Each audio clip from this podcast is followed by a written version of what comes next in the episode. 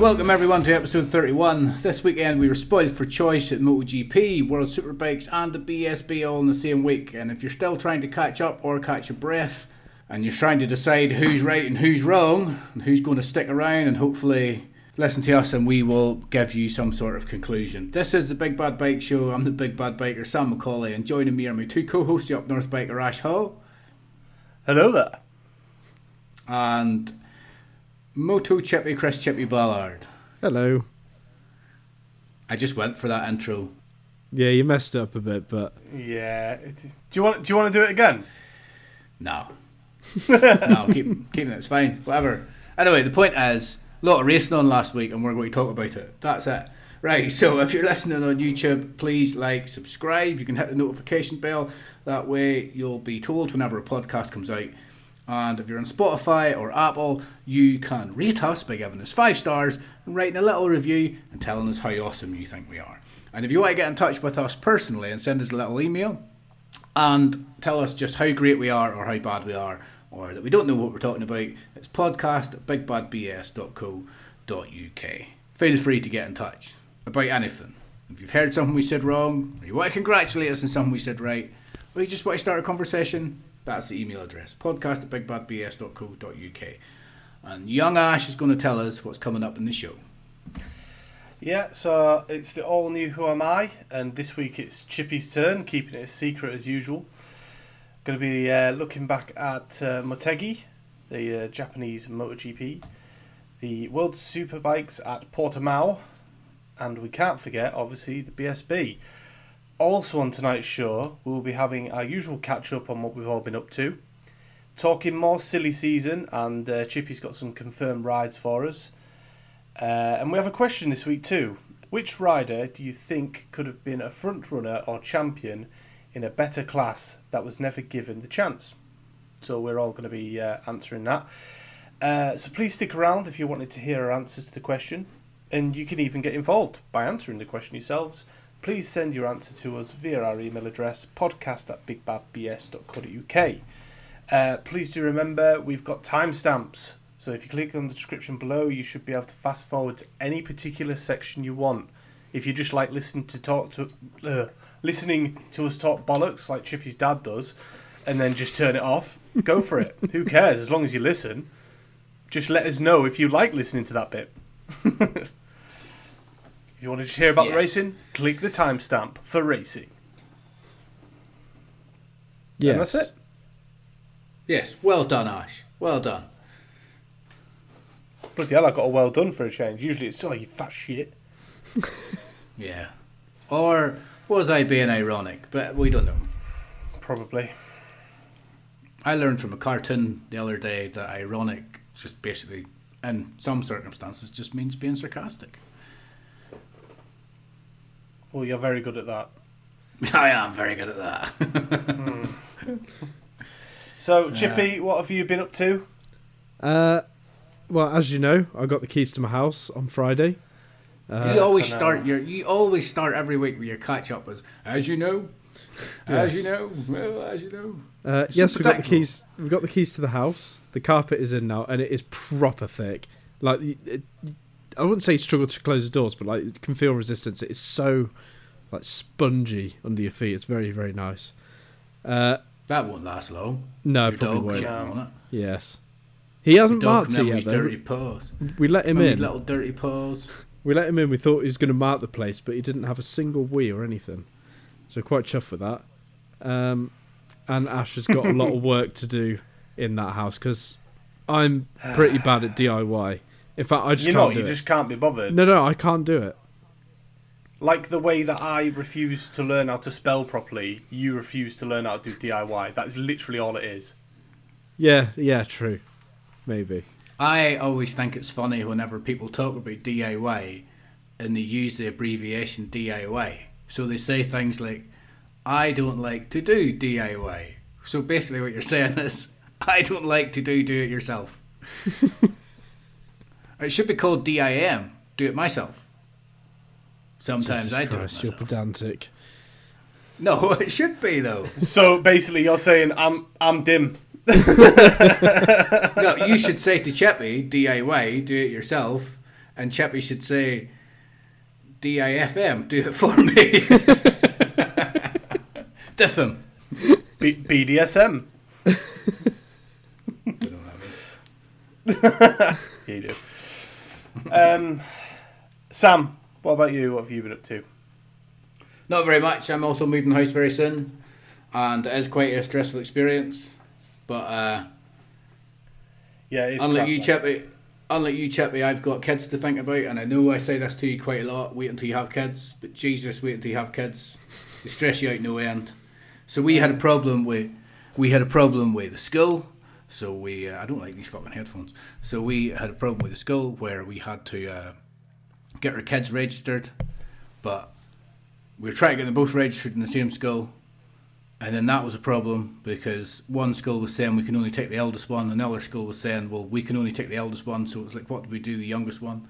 And then we we had to send our applications into fucking uh, the local authorities of that county we're going to be living in, and they got it all wrong. They said they were in the wrong years. We were getting information back. Oh, we don't have any room for this year, or that year, and it's like that's not even the year our kids are in. They're not even in that year at school.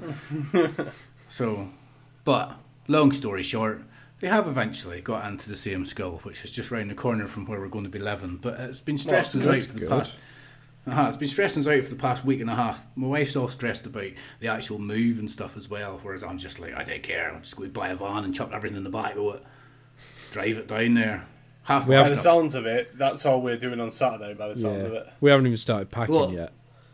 a lot of the stuff we bought years ago, we bought knowing we were going to have kids. So it's all at that sort of stage where if it gets a bit broken, we don't care. And we've moved house a few times. Hopefully, this will be our last move and we'll settle down. But we've moved house a few times and we've dismantled things and put stuff back together enough times now that I don't really care what state it's in when I rebuild it.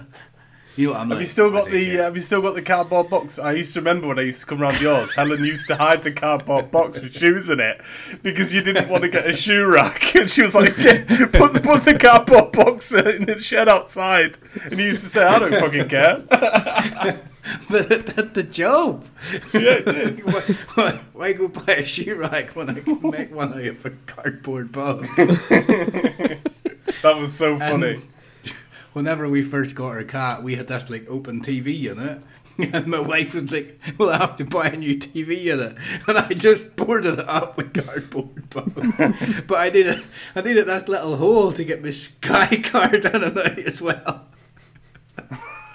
People used to come round to the house and she was like, her head in her hands, like we were some sort of like Step, we really son. I was like, I'm just being resourceful. Why? Because the cat's going to grow up and the cat's going to get over that habit. So, I'm not No, going to go and buy funny it. though. What have you been up to, Ash? Not a lot really. Like I say, I put, I put on the note. We're here, I'm such an exciting bunch. Still waiting for Chippy to pull his finger out so I can get the work that he's doing. I put that note on earlier, and then obviously I found out from his wife that it's all going down this Saturday. And I'm like, all right, cheers. Could have given me a bit more notice than that, but all right. Um, so yeah, I'm going to be doing a lot of stuff in his house, repairing the stuff his dog's chewed and that. Oh, you don't Um, even know the half of it. You've got so much to do. Oh, cheers. I've um, really been enjoying uh, a podcast which you recommended, Sam, called Star Calls, which is all about um, two guys. One of them's grown up with Star Wars, and one of them's never watched it before, and they watch the movies and then they discuss it after. And it's honestly the best thing I've listened to. I love it. I'm glad you enjoy it because, first of all, you told me that you don't really listen to podcasts. What I find No, I strange don't. because because you do a podcast. Mm-hmm. But I was I was always like, well, just type in things you're interested in until a podcast comes up. So you always told me you weren't interested. So I find that really strange. But yeah, the, them guys, I listen to them quite a lot, and a different podcast called the Computer Game Show. But that's and then I found out through listening to them that they did Star Calls, and I've listened to Marvel Calls who do that as well. And then it just kind of dawned on me a couple of weeks ago. I was like, hold on a minute, I should tell Ash about Star Calls. And then I was a bit That's worried so whether he would enjoy it or not. I absolutely love it. I'm, I've literally got up to the the, the watch the uh, Last Jedi. I'm up to that one, so I've been smashing through it. And uh, no, it's it's great. I love listening to it. I love seeing the point of view and stuff. listen to Yeah, so- Marvel calls because there's a lot of Marvel movies, and Marvel calls is good because it kind of gives you another way of getting to relive the films without actually sitting down and watching them. I listen to it a Yeah. lot when because driving trucks, if you're driving for about four or five hours at a time, just stick a podcast Mm. on. And you're just there smiling, nodding along, or disagreeing, dis- disagreeing, disagreeing, or yeah, but I enjoyed it. No, it's really good. Really loving it. Um, also, I have admitted defeat on mine and Chippy's bet, and I have booked to give blood in November. Chippy has booked the exact same time slot to make sure that I'm doing it because Yep. he doesn't believe me. No, and I'll get photos for the Uh, pod.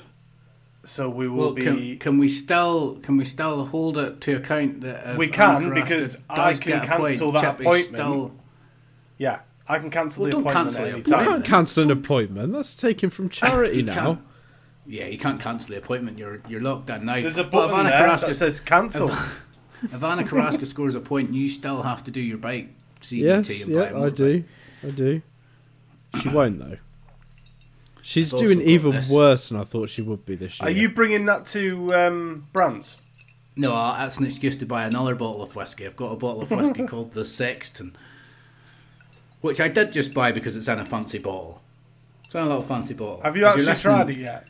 No, yeah, no. This is a new thing where I'm just going to try whiskey on the pod. just an excuse to buy whiskey and drink whiskey. Uh, if you're listening, just Google the Sexton and see the little fancy bottle. Because it's nearly Halloween and it's got a picture of a skeleton on it. So I thought that was. Uh, Do you know what he's going to do, Chippy? He's going to open it and pour it, and he's going to go, "Oh, it's not bad that." That's exactly what I'm going to do. I Of course can't because all whiskey tastes the same. No, no, it doesn't. You can't It tell does. me. No, you can't tell me that Glenmorangie tastes like Laphroaig. They All don't taste taste anything like exactly each the other. same. No, you've never ta tried whiskey properly. Have you ever tried a peaty whiskey? I don't know. I don't like peaty whiskey. No, you, you've never tried it. You've never tried Jura, in my opinion. Jura is really, really smooth. Or you get some caramelly ones. Or you get like Talisker or Laphroaig, which are really peaty, completely different. I've had Laphroaig because we've had that. Yeah, I I'm sure we had that together. Me and you, me and you, actually, Chippy, when we were in Cyprus in that Irish bar, we had a, a Bushmills each. Did we? Yeah, well, you I probably. I think haven't I've heard. drunk more whiskey than I've realised. And I've introduced you, Ash, to Macallan's. Was that it? Yes, Macallan is very, very nice. I do like that. Yeah. And I keep telling you to drink Bunnahabhains, but you never try it. I know. And we do live in malt whiskey country. If Yes, I I two years where if I lived two years left, I would be. I every weekend would be a pilgrimage. I every He, weekend. he'd, he'd be one of these. He'd be one of these guys walking around Elgin with about three teeth, like.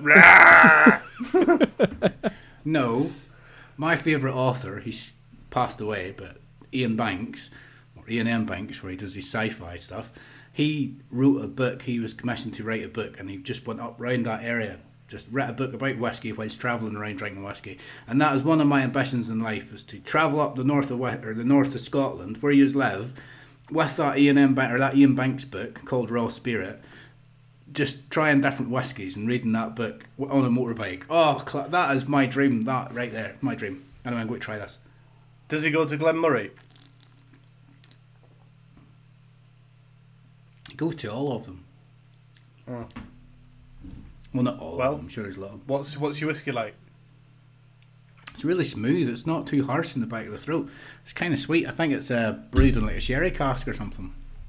Sherry casks usually the nice. I like sherry cask. I like port cask especially. Yeah, it's got a nice little- nice. Yeah, yeah, it's really good. I enjoy that. Because Chippy just like, gonna could you stop talking about whiskey? It all tastes exactly the same. I maintain that. It doesn't. It does. Anyway, Right. Should we smash on with the motorbikes? Because that's why You got any people are listening to this pod. Well, Les Chipley wants to give us some because he wasn't here last week. uh, Les wants to tell us what he thought of the show. Yeah, so I've uh, hang on, let me just find it. I wrote it a bit further down. Um, so my notes were uh, Ash said last week about having fourteen thousand uh, views on his Blackbird review, which I was then thinking that is the same as like a championship football game. The crowd in there, so if like, somebody like Blackburn Rovers or QPR, the crowd in that stadium is like the same amount of people that have watched that video, which I thought Yeah, was but quite impressive. It- but it's them walking in, watching it for 30 seconds and turning and walking back out again. Don't matter. yeah, they, they haven't stayed there for Don't the whole match. And it's actually since that podcast, it's gone up to fifteen thousand now. Ah, it's getting A close to that thousand Leeds viewers United. in a week. Yeah. So I've got a question to ask. Where's your next video? Oh, don't! I keep forgetting. You've I'm recorded sorry. it though, haven't you? Yeah, I've got loads of footage. No, I've got to he's- sift, no, I've got to secretly. sift through it all. Secretly, every day he's going back out retracing his steps with his GoPro to remake. it. I'm having to. I'm having to like sift through it all.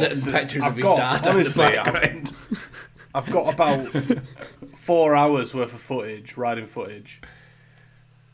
So I need to sift Motorcycle through riding it. footage. Yes, not me with my dad. No, you said that. I was thinking something else. You just put a Well, whole no, you different just said. in my You just said trying to Photoshop your dad in it. Like Four what's re- relevance to that? dad. Right. That just took a dark, sinister turn. Well, yeah, it's not like I'm riding my dad, is it? anyway, Anyway, Dad, if Right, listen to Chippy. this, This week it's your turn to do the Who Am I? Uh, yes. what about? Uh, do I not need to speak about my one last week's? Well, well, well, basically what I meant to say is we're going to do Who Am I, right? So I was going to segue into that. I wasn't. I forgot. But let's segue into that. Ash, I know you have, You yeah. did, who, you did Who Am I last week. We've only had one. so Bollocks to I've Ash. Bollocks to Ash. yeah. Right. Um, so yeah, You- the Who Am I through, last week? Um, the clues were was born on the 25th of March 1899 in New Zealand, set the land speed record of 178.95 mile per hour on a motorcycle under 1000 cc, and in 2005 they made a film about this rider and his journey to fame, and was played by Anthony Hopkins. Now, Chippy, Yes. you haven't got a clue. Not a clue. You didn't have a Scooby. Uh, Sam, you got it. Who was it? uh, Burt Munro. Yeah, and the film was uh, The Fastest Indian, which is a really, really good movie. I have seen that movie about 15 times. It's great. I have as well. It's so good. As you can imagine, it. it's very popular. in New Chippy, Zealand. you should watch it. All the hostels in New Zealand all have a copy in the lobby. I'll put it on my list. Being a, being a Kiwi. Definitely, definitely put it on your list. It's worth it. Yeah. And Silver So, Dream Chippy- Racer, whatever it's called. Your Who Am I? It's a Yes. secret. Come on. It's a secret. So, the first clue I was born in Chester in 1978. I have run a BSB team as well as competed in BSB as a rider. And the third and final clue is I'm a lap record holder at the Isle of Man TT.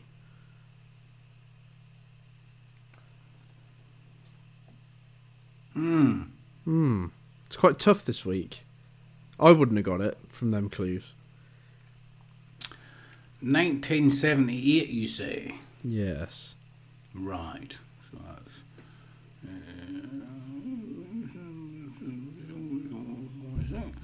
Right, just try to work out. Well, hold on. What was the last? What was the last Sat there twiddling your new moustache. Uh, I'm a lap record holder at the Isle of Man TT. 1978. Uh, no, whenever you say that, I am a lap. Are you are you saying that he is a current lap record holder, or he has been a Uh, lap record holder? Believe Because I because I am suggests that he still is, not that I was. And you know how Believe- pedantic I am, Chippy. I would like the right information.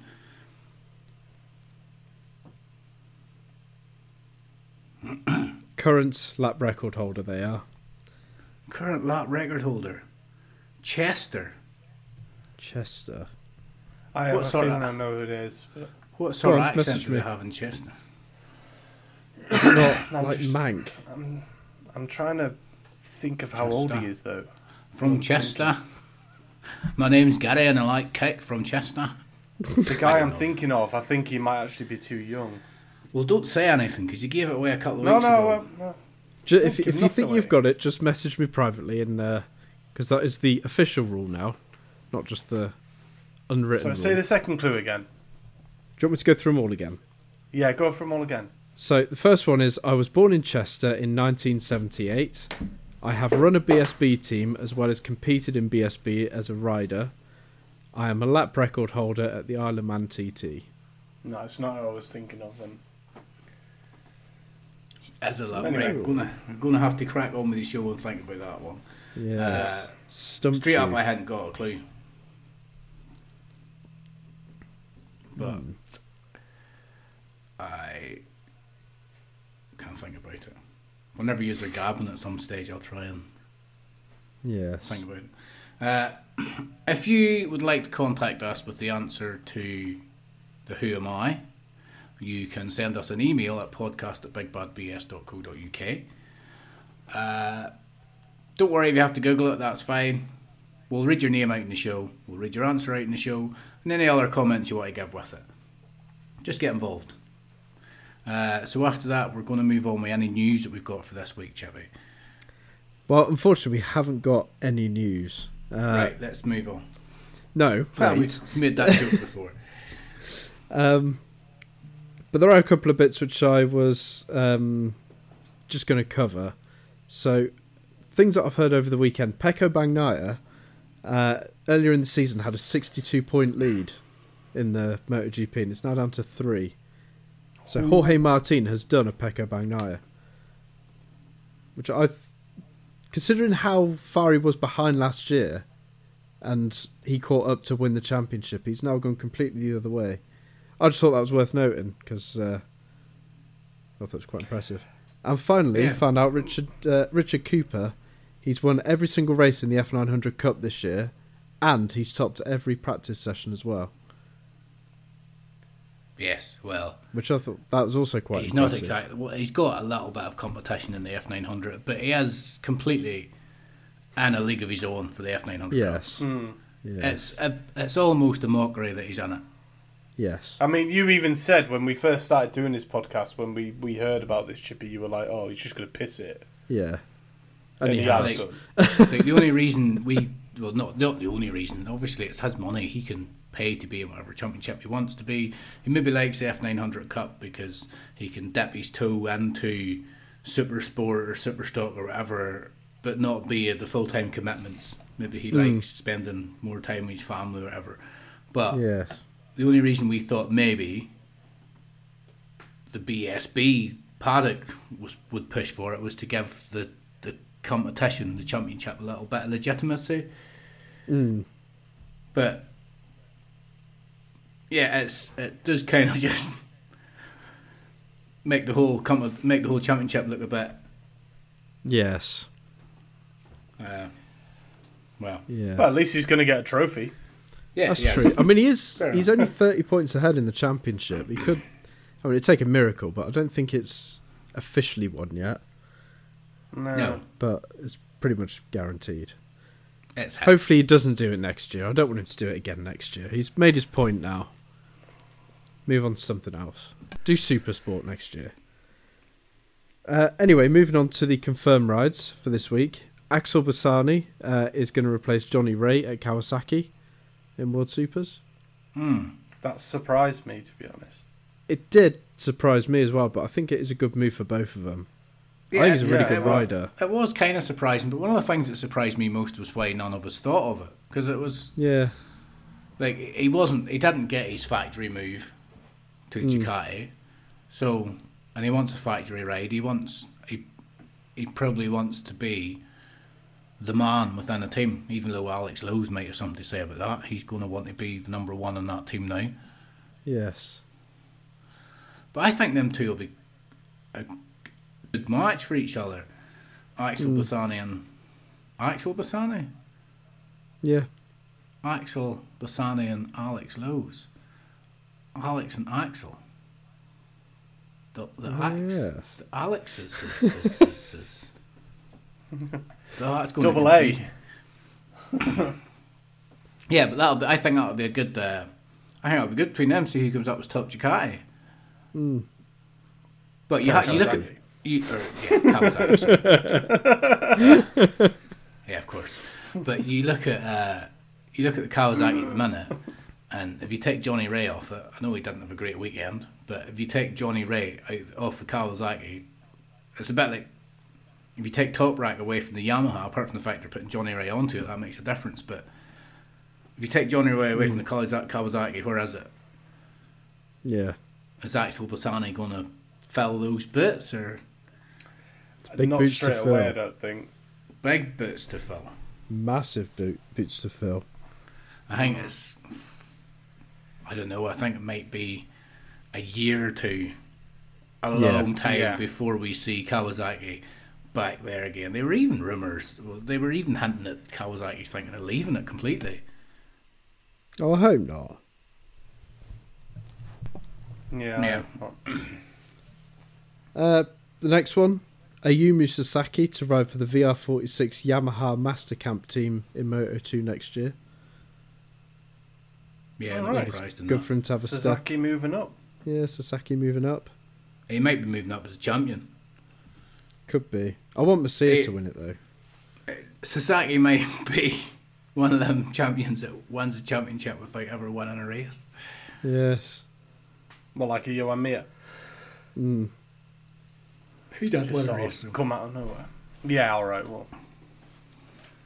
He almost. No, hang on. Yeah. You almost did. Uh, and the final one, Danny Kent confirmed at Mar-Train Yamaha for 2024, replacing Jack Kennedy. Right. Do you Right. think? Do you think he'll do much there? I think he will. I think he's. I don't think he'll do much more than Jack Kennedy did though. So what's going to happen with the team that he's in at the minute? I thought think they've that gone was bust. His team, are they? Well, I think it's his sponsors team really, but I think they've gone bust and yeah, They got no which is a shame. But yeah, Yeah, that's well- the confirmed rides. I don't know if I've missed anybody. Um, Apologies if I have. Uh, and then there's just a little, little bit of silly season. Uh, I heard this at the weekend, and I really hope it's true. Shakey Byrne wants to run a BSB team with Yamaha, um, and I was thinking Brad Ray has to be the obvious choice for one of the rides, as he was uh, well, uh, sorry, BSB champion on a Yamaha. He's supposedly unsettled where he is now, and Shakey Byrne is his manager and mentor. Well, So he's what- not doing a lot in World Supers, is he? Not yet. I mean, it is his first season, but yeah, I don't think he's. I He can't. needs- I, I can't. Uh, I'd like him can't to stay in World doing much in Supers. World, in World Supers. I'd like him to stay in World Supers, but at a better team. I'd like him to stay on World Superbikes. There's something. It's.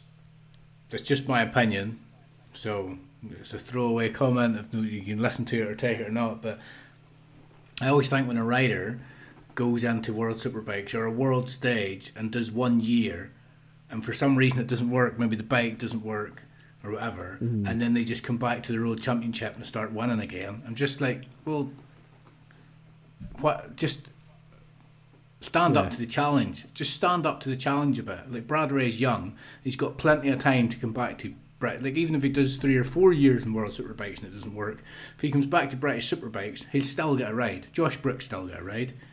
Yes. You know what I mean? He'd still be given a bike, he'd still get a ride, and he'd still be young enough and talented enough to win the British Superbike. So it just doesn't. It just rubs me up the wrong way whenever the if a rider. I'm not saying Brad Ray will do this, but whenever a rider goes and does it once, and then just comes back and does it again, Yeah. like it kind of No, I'm, annoyed I'm me a little on bit. that. It kind of annoyed me a little bit that. Uh, what's his name? Shaky Stevens. Shakey Byrne. Shakey Byrnes. Shakey Byrnes. Every time I say his name, I want to think of Shaky Stevens, that singer. No, Shakey Byrnes are like he won the British Superbikes five times. think it was You're like, oh, he's won six times, and he's like, oh, he won the British Superbikes more times than anybody else. Oh, he's amazing. And I was like, well, that's just because he wasn't good enough to do World Superbikes. Because if he was good enough to do World Superbikes, he would have stayed in World Superbikes, and then he wouldn't have won British Superbikes six times. Yeah. Or like Kenan Sofuoglu, who won the World Supersport like year after year. And it's like, well, why does he not move on to something else? He just keeps coming back mm. and winning the same championship.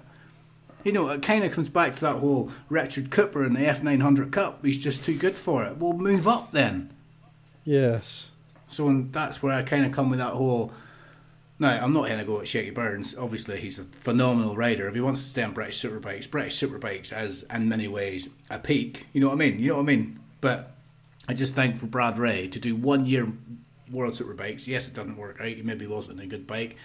To just turn around and come back because he's had a good offer in British Superbikes, to me, just looks like you're coming back with your tail between your legs a little bit. Like, at least stand up to the challenge, give it a few years, and then, like I say, Yeah. that's just my opinion.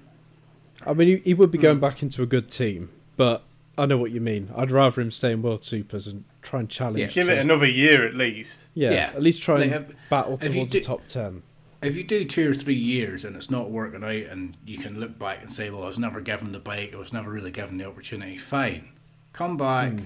win British Superbikes again, prove that you are still a decent rider and it was because you didn't get the bike. But just to come back after one year, I just think it's a bit defeatist, maybe is the word I'm looking for. Yes. Yep. But then World. Superbikes, World Superbikes isn't exactly the championship where we need British talent to stay in there to wave the British flag. There's a lot of British riders in there. There always has been. Yeah. True. True. Uh, the other one, which I've written down, um, who we thinking for to replace Axel Bassani at Ducati? I was thinking Giannantonio because he hasn't got anywhere confirmed yet, has he? Is he Uh, actually could- could leaving do. He's got to be any surely. Although if he does, if Marquez doesn't take that Gresini ride, who are they going to get in? Exactly. If Marquez doesn't take the Gresini ride, they'll maybe have to stick with DJ Yeah. Antonio.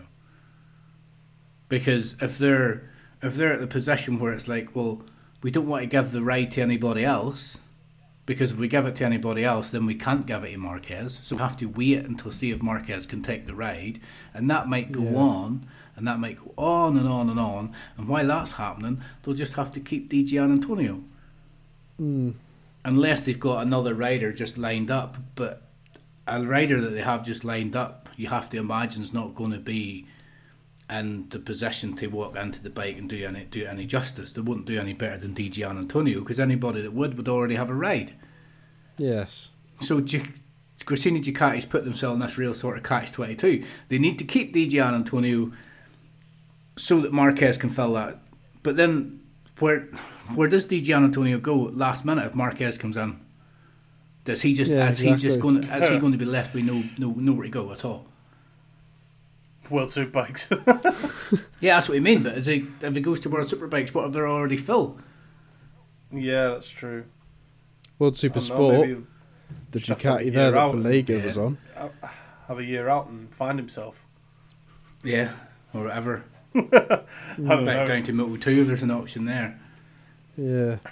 I've just Mm. realised one off silly season that I have missed uh, was Gigi. Is it Gigi Dall'Igna? Is that how you say it? Uh, Yeah. He confirmed this week that Marquez has accepted the offer of Gresini. He wants to go to Gresini, but apparently now he's got to break his complicated Yeah, Honda some, contract. so he said that he said in Italian media that the offer's there and they're willing to take him and they, they want him and it's all they're ready for him, but it's up to Mark Marquez himself to break. So I think he's basically come in and said that Ducati's not going to pay in any way for him to get out of his contract. Has to be him. And the the numbers, the amount that's floating around, something like twenty million pounds or 20 million euros or something to get out of it, which is probably not very much to Mark Marquez. He's worth quite a bit. Yes. And he'll make that back, or at least some of it.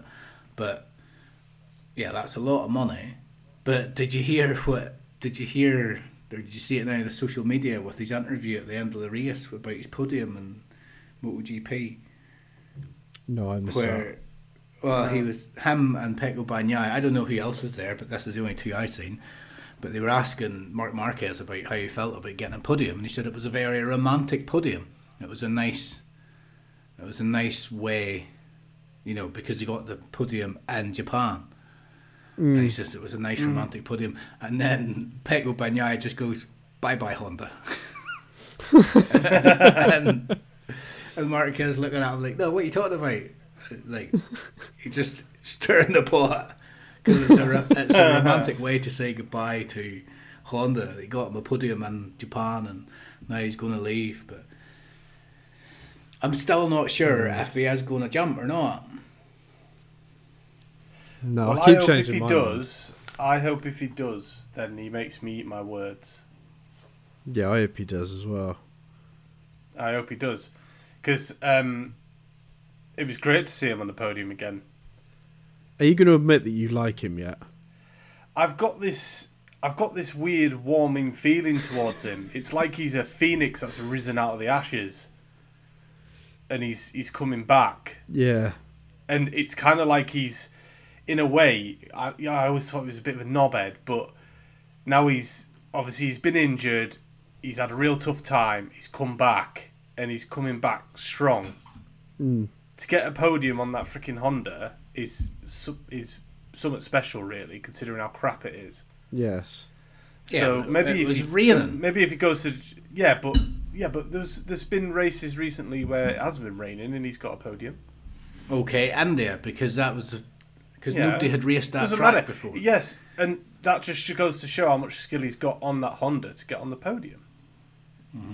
Sounds like what I said last As a rider. Just stealing what I said. But Right, well, suck my dick. Um, yeah, so um, I hope if he does go to Ducati, he does make me eat my words, uh, and I hope he actually smashes it. I think you're just saying that so whenever he does come back and smash with Ducati, you can be like, "See, I always said he was good." No, because because I've never I've never not said he's not good. I'm just saying I don't think he will. He will he will do as well at Ducati as you two think he will. But Carl I'm hoping he does. Cal Crutchlow came out and said that if uh, if Mark Marquez gets on a Ducati, then the rest of the field might as well not turn up. That was his words. And Yeah, he's he red didn't with a great him. weekend, did he? Didn't have a bad weekend. Shite. what, do you expect, what do you expect him to do? Better than that. He's comparing him to Dani Pedrosa because he was the test rider that Wildcard did. Better than that.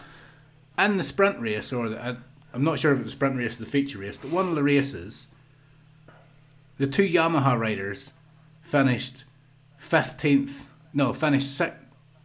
No, finished 16th, 15th, and 16th. That's where they finished. I think Quartararo maybe finished 15th. Morbidelli finished 16th. And Cal Crutchlow finished 18th. So, what do you, what do you expect them to do? Do you expect them to be like 10, 10 paces, 10 places in front of the two Yamaha riders on a bike that's exactly the same? I, I would have liked to have thought it'd be in front of the two the other two Yamaha riders. Why would he be? He's a test rider. Why would he be? And he's testing Exactly, parts. he's got more knowledge on it. No, but he's testing parts that they don't know if they work or not. That's why they're putting them in there to see how well they work. Yeah, shite. I think the fact you're saying that just shows you your ignorance and lack of understanding. I just I just know how much you like Cal Crutchlow. Yeah, I do like Cal Crutchlow, but you have to understand. you have to understand what he's what he's up against on the Yamaha, and you can't you can't compare. Him so, to, but it, it, no, it is a, it is a shite bike. and you can't compare him to Dani Pedrosa. Dani Pedrosa is like we've we've already said ourselves. He's one of, if not the best rider never to win the championship. Hmm. But it's still only a test rider. Yeah, very fucking good test rider, Dani Pedrosa. Uh, moving Miller. on. Carry on. He's, he's better than Jack. We Miller. called Jack Miller a test rider again. uh, we've had, for the first time, some confirmed championships as well. So starting in World Superbikes, Nicolo Bulega is a World Supersport champion. Oh, it's shock. gonna shock that one. Yes. Uh, Jeffrey Buis is uh, World Supersport 300 champion. Yeah, I didn't really pay a huge amount of attention to that championship, to be honest. I didn't know this. to be Uh, it was one of them where it was always on in the background. That was the time when I spent time with my kids. Yes. I was like pinching them, like, yeah, playing with my kids. Well, it's those bits. Yeah. It was one thing I put on if there was nothing else on. Uh, Ana and Carrasco won that Ducati- championship a few years ago, didn't she? She did. She did. Yeah. Uh, Shame she can't get a point in Moto 3, don't it? uh, and Ducati are the World Superbike manufacturer champions as well. Yes. well, that's no shock there, is it? No. Well, for a long time, they won it in Yamaha- BS? So I was just going to ask if they've won it in uh, MotoGP yet. I've got a feeling Surely they have, but I can't remember. They must have. Who's going to come close to Ducati? Apart from another Ducati, nobody's going to come close to Ducati in the MotoGP. Nobody. Mm. KTM maybe. No. Unless Dani Pedrosa They've got, to rides be, a they've more. got to be. They've got to be second, surely. Sure. Well, they have to be. Who else is going to be there? Yamaha or Honda? Exactly. Oh, Joan Mir five points. Who's had a fucking? He's had a couple of good weeks as well. Joan Mir. Like I said last week in India, that it was a leveler because none of them had read that track before. It came down to raw talent, and it was no surprise that it was the championship winners who were at the front. Quartararo was at the front. Joan Mir was up at the sharp end. Alex or Alex, Mark Marquez was up there. Here's a question for you then. The constructors in MotoGP, at the minute, it's five constructors. Yeah. Uh, who are you putting where? Obviously, Ducati's first. Yeah. That goes without saying. What about second to fifth? Uh, so the five constru- the second's probably I would say Aprilia. Ash? Ooh, I'm going to say KTM. It is just KTM. Whoa. Only 32 points in it. And then Aprilia's third. Then Aprilia. And it's between uh, Yamaha And and, then I Honda. would say, for, then I would say Yamaha's Yamaha. It's got to be fourth. It's Honda at fourth. Oh my god! Yeah. Really? 142 points. Yamaha's 131. Well, there. That, that's all Nakagami. That. Nah, it's all Marquez with his podiums out. Yeah, it's surprising you how many points you get for a podium. Actually, it's probably Alex Rins that win in uh, Texas. yeah. That helps. Got it for him not being able to come back. Yeah. Yeah. It's And just Motegi. I do like Alex Rins. And MotoGP now has a gap of one week, and then it's a triple header, three weeks in a row. Then they've got another gap, and then it's Oh, another yes. three weeks in a row. Yes. It's good for us. Should we just go on to some of the racing? We're already talking about MotoGP, so we'll just keep on talking about Oh, that. yeah, well, I was just going to very quickly just go over the BSB champions. So Benko is British Supersport champion. He said he wants to stay and defend the title next year. Yeah. Uh, Evan Belford has won the British Talent Cup and he's promoted to the Red Bull Rookies for next year. Well, and Cameron. Fraser, yeah, that is good one to look out for.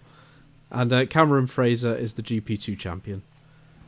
They Yes. said on the BSB, they said that um, if um, what what's his name, the guy that you don't like, oh yeah, Tom Booth Amos, he was he was over in um, World Supers, wasn't he? Yeah, Yeah.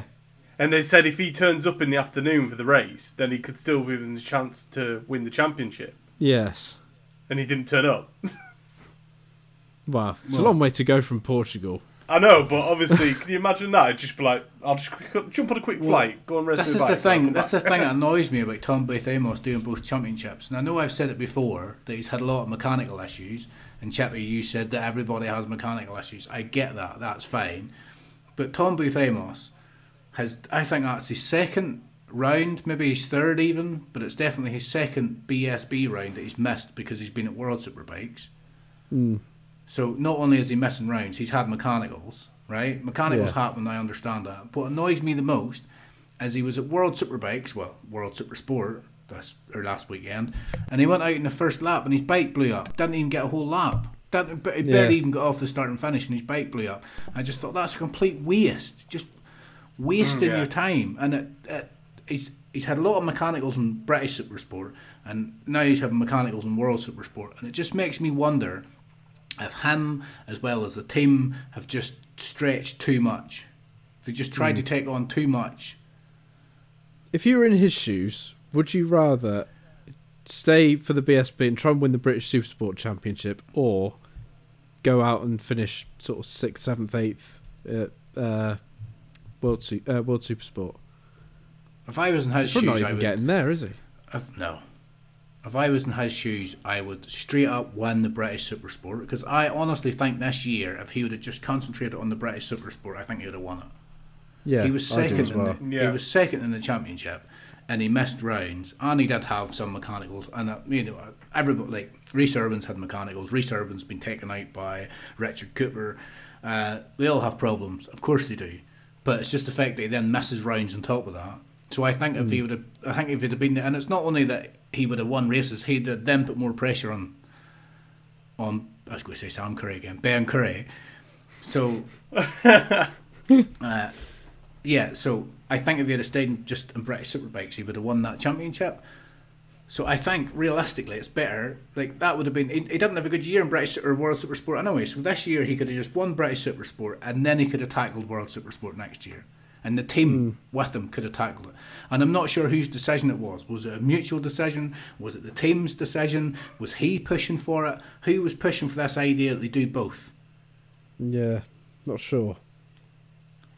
Like realistically, if you've got a team that are absolutely singing, all singing, all dancing, and they say, right, do the British Superbikes to keep yourself on the bike, but when it comes to World Super, World, British Super Sport, but when it comes to World Super Sport, that's your bread and butter, and we're going to win the championship. But they're hmm. not. You know, why would you sacrifice the British Championship just to dip your toe into World Championships? You know, it's, Yes. No, I agree. so I think, I think looking back, it was a mistake taking on both. And saying that, maybe he, maybe him and the team are thinking we don't care if we win either. It's more about the experience. It's about learning mm. from it. It's about gathering knowledge, and then next year or the year following that, they'll be a hell of a lot better. Who knows? I'm I'm not on the bike. I'm not building the bike. I'm not running the team, but I just feel a bit off, bit more than they could chew. Yes. Oh, say we're doing like a silly seasons and confirmed rides and championships and stuff. I've heard a little rumor. I read a little rumor on social media that they might be dropping Cadwell and British Superbikes next year. No. That because it, because there's they think well some people are suggesting that maybe because the superbikes are just getting too fast for Cadwell now, and then other people are saying that they've heard they're going to drop Silverstone. I thought if they were going to drop any, it'd be Knockhill. I know, but if they don't go there, they're not going to Scotland. You know what I mean? That's that's them. That's British Superbikes taking it to Scotland outside of England. But the rumor I've heard was that they're going to have the first round of British Superbikes is going to be in Jerez, which makes sense because they test there. They do their testing there, and then a week later they can race there. I'm going to do some research. Bear with me. They used to go to Assen. That's the thing. And we've talked about this before. We've talked about this in this podcast a few times about whether British Superbikes should do a round outside of Britain, whether they should go to Assen, whether they should go to Spain, whether they should go to France. Nah. Keep it British. Yeah, but the tracks aren't big enough. Knock Hill's a car park. It's ridiculous. 47 seconds. Nutts Corner is as big as that. Nutts Corner in Northern Ireland is just as big as that. And I cannot imagine the world or the British Superbikes going to Nutts Corner. It's pathetic. It's just it's ridiculous. now I don't mind them going there, but if it's week in, week out, just going to little tracks that are getting too small for the bikes because the bikes are getting faster. That's why they want to go to these big international tracks. If you go to Assen, it's just it's a, an opportunity to get the most out of the bikes. Or if they go to Jerez, or if they go to Magnicora a year. I loved this week, Donington Park. Donington Park's class. But anyway, the reason I think the reason I think Spain's come up is because they already do testing there. They go there at the start of the season. They go there at the start of the season to do their test, so it makes sense to have a race there as well. But what does rub me up the wrong way is the first race of the season for the British Superbikes shouldn't be in Spain. Like if it's if, it, if it's the opening round of British Superbikes, it should be in Britain. Anyway, that's a rumour I heard on one of the BSB Facebook pages. The one where you like winding people up, Jimmy. which is which is all of them. which is all of them. At the weekend, just go I, at this this weekend. Yeah, just go like any BSB Facebook page. All you had to do was write Tommy Bridewell. That's all you had to write, and you just get a stream, or just write.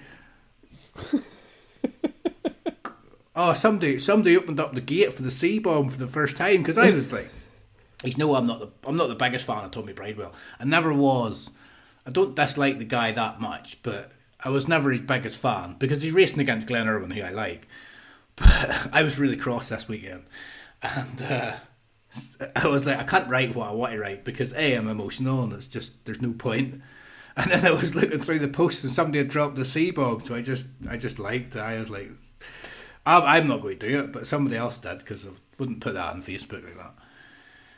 Somebody was on Facebook saying, "Oh, Glenn Irwin obviously can't ride a bike. He didn't even finish a race." And I was like, "Yeah, because because it's his fault. Tommy Bridewell ran into him. That's that's his fault. That's why he, he just can't ride a bike." But right, shall we start talking about the actual races that happened over the weekend? Yes, let's Shall let's we? do that. MotoGP, will we? Yes, the MotoGP. This is the The sprint race wasn't very good, This is was it? definitely the shit show. This, uh, yeah, the sprint race wasn't very good. It was uh, it was kind of like just take off and let them go and follow each other around the track, and which I don't mind watching. To be honest, I can watch that for te- ten laps. Yeah, it's, it's not very long, is it? But compared to the feature race, which was like obviously it was the first flag to flag we've had since 2021. It's the first time that's happened, so that was an absolutely incredible race. And It any was. other weekend, I think that would have been the talking point of the weekend. Well, especially from our point of view. Obviously, if you just watch MotoGP, it was a massive talking point. But from our point of view, who watch everything, that was, you know, just paled in comparison to what happened later on. But yeah, it was a good race, good flag to flag race. Uh, I like them races as well. It's exciting whenever you know they have to come in. Like Yeah, It is, good. but I'd rather, s- I'd still rather see a dry race. No, I like see it. I what- like it Jorge when they have to change bikes. It's good. see a dry race and just see Jorge Martin take off into the distance, even though that's what he done in the rain as well. I think he won it by like seven seconds or something, even when he was in the rain. The thing is, because we had rain at uh, Donington this weekend, and I think it really spoilt the races, the wet races. Well, we had a question about this, if, like ages ago on the podcast about whether the rain, and you were all like, "Oh, I'm on the fence. I don't know," and I was the only one that came out and said, "No, it's bullshit. I don't like the rain." And now you're changing your mind. I've got No. I like it. I like a dry race, but I do like it when they have to change bikes. It's fun. It's good to watch.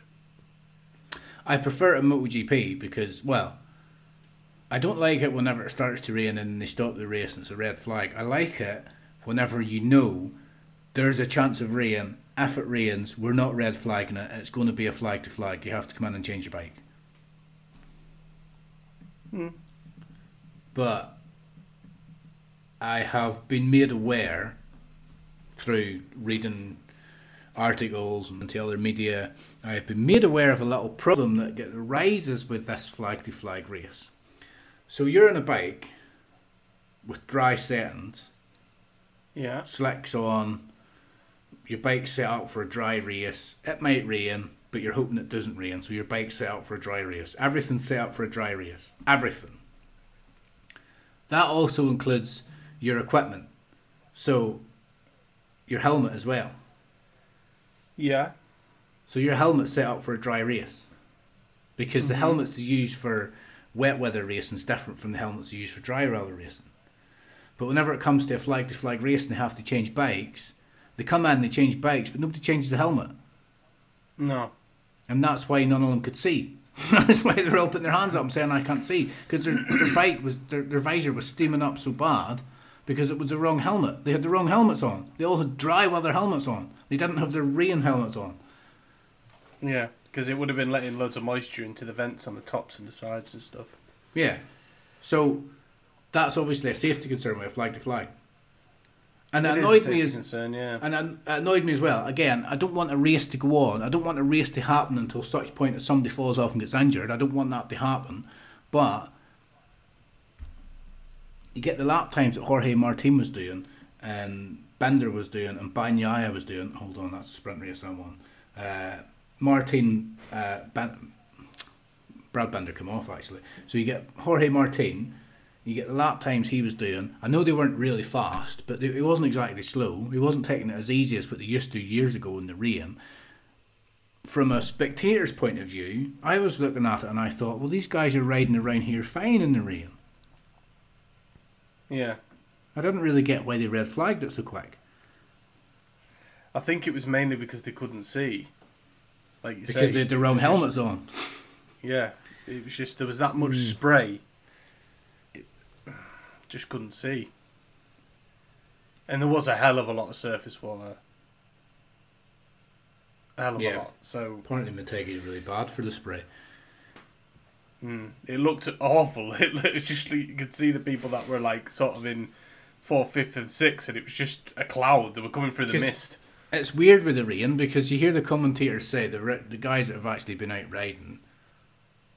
So you don't want to be the first guy because the first guy doesn't know where the grip is. He doesn't know where the grip level is. He doesn't know where to No. brake. He doesn't know where to turn. But in saying that, when it's like what it was like in Motegi, you want to be the first guy because there's so much spray. You want to be at the front. Yeah. You don't want like maybe, maybe second at a push, but the guys that were like in sixth and seventh, they couldn't see a thing. They were in a cloud. that was ridiculous. I was like, I was It's really watching I was thinking, the speed these guys are going. Like, yeah, I understand why they red flagged it when you look at it that way, but Yeah. there's only two people come off in that race. Brad Binder come off, and uh, And Zarco, wasn't it? and Zarco come off after the red flag. How do you feel about Oh yeah, he did. How do you he? feel about Zarco?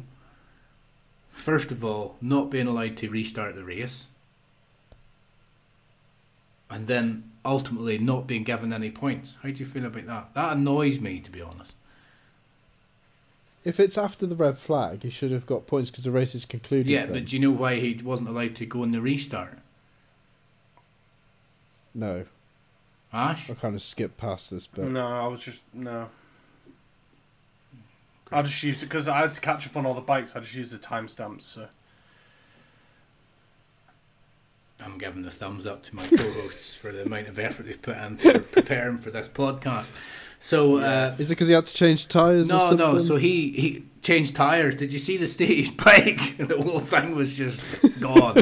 there was he was basically carrying a, it was like one of them cartoons where he was carrying a set of handlebars back, and that was it. No, so he he went under that tunnel. You know where there's like a tunnel. He went under the tunnel and he was going around a left hand turn, which takes you near the start and finish. It takes you near the the the pit entrance. But he crashed there, and then because there was a red flag, he was he was in that fight. You got five minutes to get your bike back. So him and the marshals were getting the bike up, and he went down the wrong way to take his bike to the pits.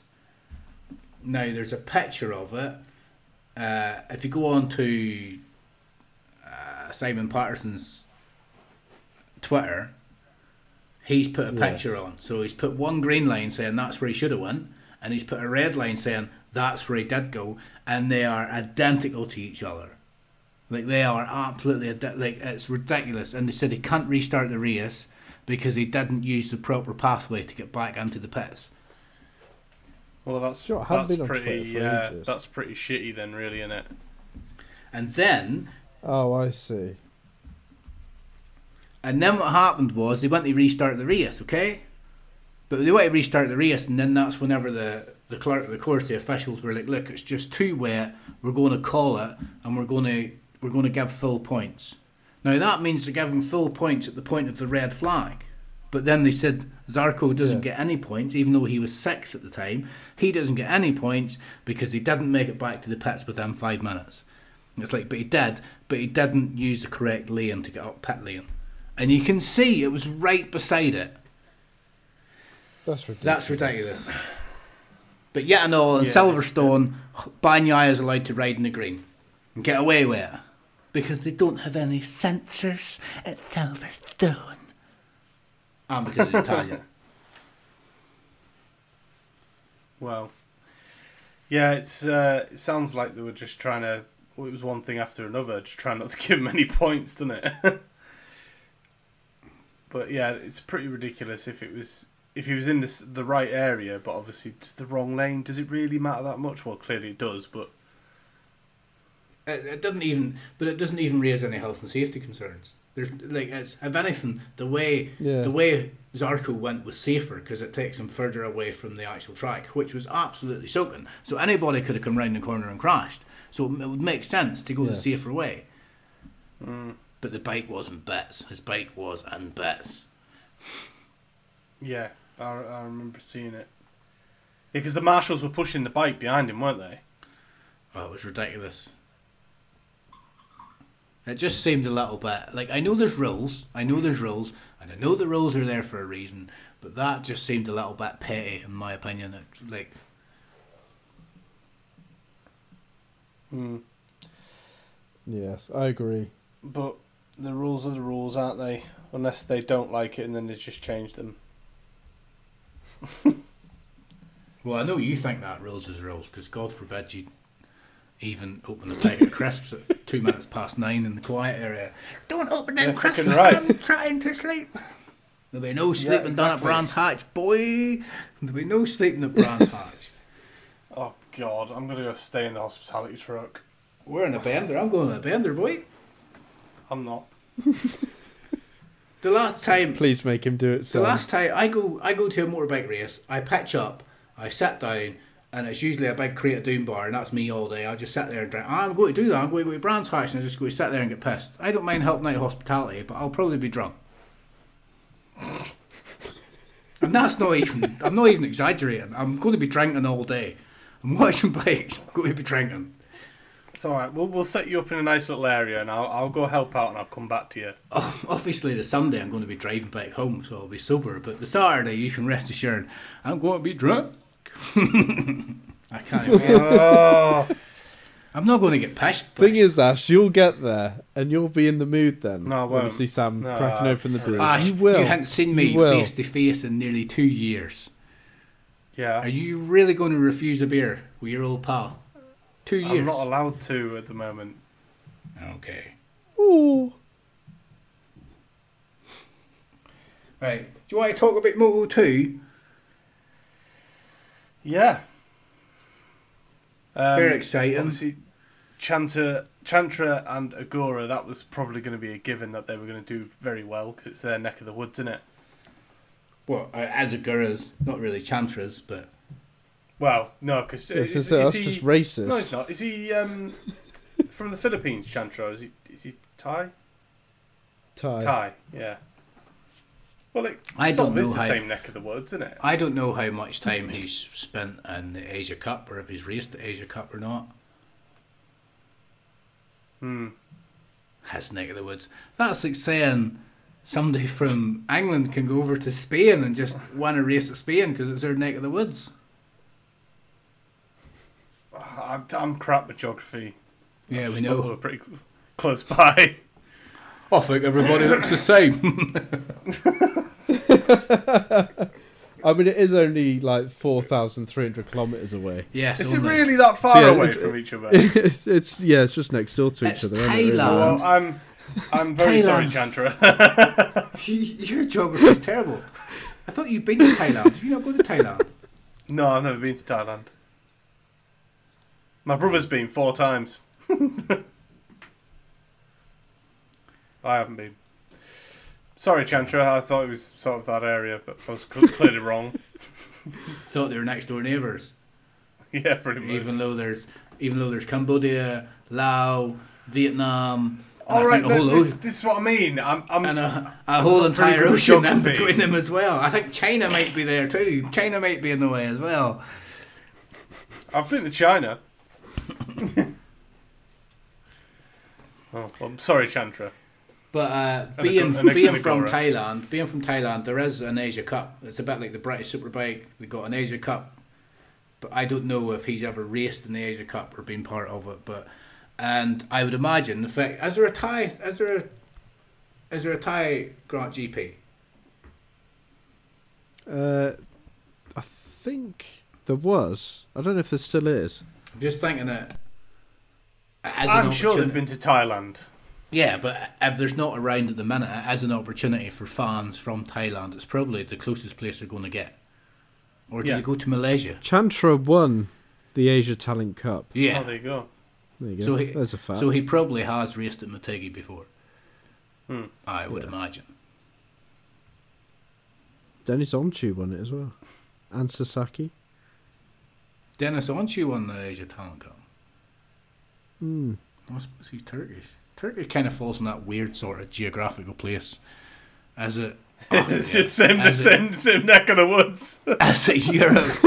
No, but they're, no, but I think Turkey's is Turkey not involved in like the European Union or something, or they're close to it, or they're like associate member or something. No, I'm they're not. shit with it. Uh, I don't think they're. Well, I think they want to be in NATO, don't they? But they're not in NATO. Are they not usually like in the football? Are they usually in the Euros? Not sure. I can't remember. and are they in the Eurovision Song Contest? Yeah, but Australia are in the Eurovision Song Contest. you know what I mean? All part of Anyway, Europe. anyway, Moto Two. Yeah, we digressed there, didn't we? yes, did a bit. Um, It wasn't a really Uh, memorable race, was it? it wasn't, but um, Jake. I think Jake Dixon held his own. He did quite well, I thought. Even if he got fourth. Yeah, he did all right, finishing fourth. Did he qualify at the top? He qualified front, did he not? Pole he did. Yeah, he was the front. He had a good start as well, if I remember He rightly. did. Yeah. We got Did Lopez not try and run quickly. into him again at the start of the race? Yeah, I think he did. Yeah. and then he was just like, I'm just happy Lopez has to take a little double long lap penalty, which was he got for riding into him India. But yeah. I think it's safe Um, to Well, I only saw the first four laps Yeah. because you told me to skip to the well, end. the thing was, I was wa- I skipped quite a lot of. I was watching it, and I was catching up in Moto Two, and I watched like five or six laps, and then I just skipped about ten minutes, so I got another like eight or nine laps through, and they were all in exactly the same position. And I was like, well, I'm glad I didn't watch them last 10 laps because that looked a bit boring. And then I thought, you know what, I'm just going to skip to the end. I skipped to the end and they were all in the exact same position. There was no passing, no overtaking, nobody crashed, no, nothing happened. I just thought, well, there you go. That's why I can't remember. I forgot that, Chippy, until you just told me there now. And now I remember hmm. Moto 2 was a bit shit. Which is fair enough. You get good races, you you get, you know, mediocre races. Yeah, Yeah. Won, Yes. Agura came second. It was it was one of them races where you thought the Asian riders, especially the Japanese riders like Agura, are going to step up and try and. But then again, you got Acosta who did finish third, so I think I think he's pretty much got a hand on that championship. Hmm. yes. Yeah, it was, it, it was all right. It was okay, you know. Like you say, uh, towards the end, because I was actually watching it, and then you were telling me, "Oh, just skip to the end." I was like, "Wow, I've only got nine laps left. I may as well watch the rest of it." Like you say, Yeah. nobody really, nothing really changed.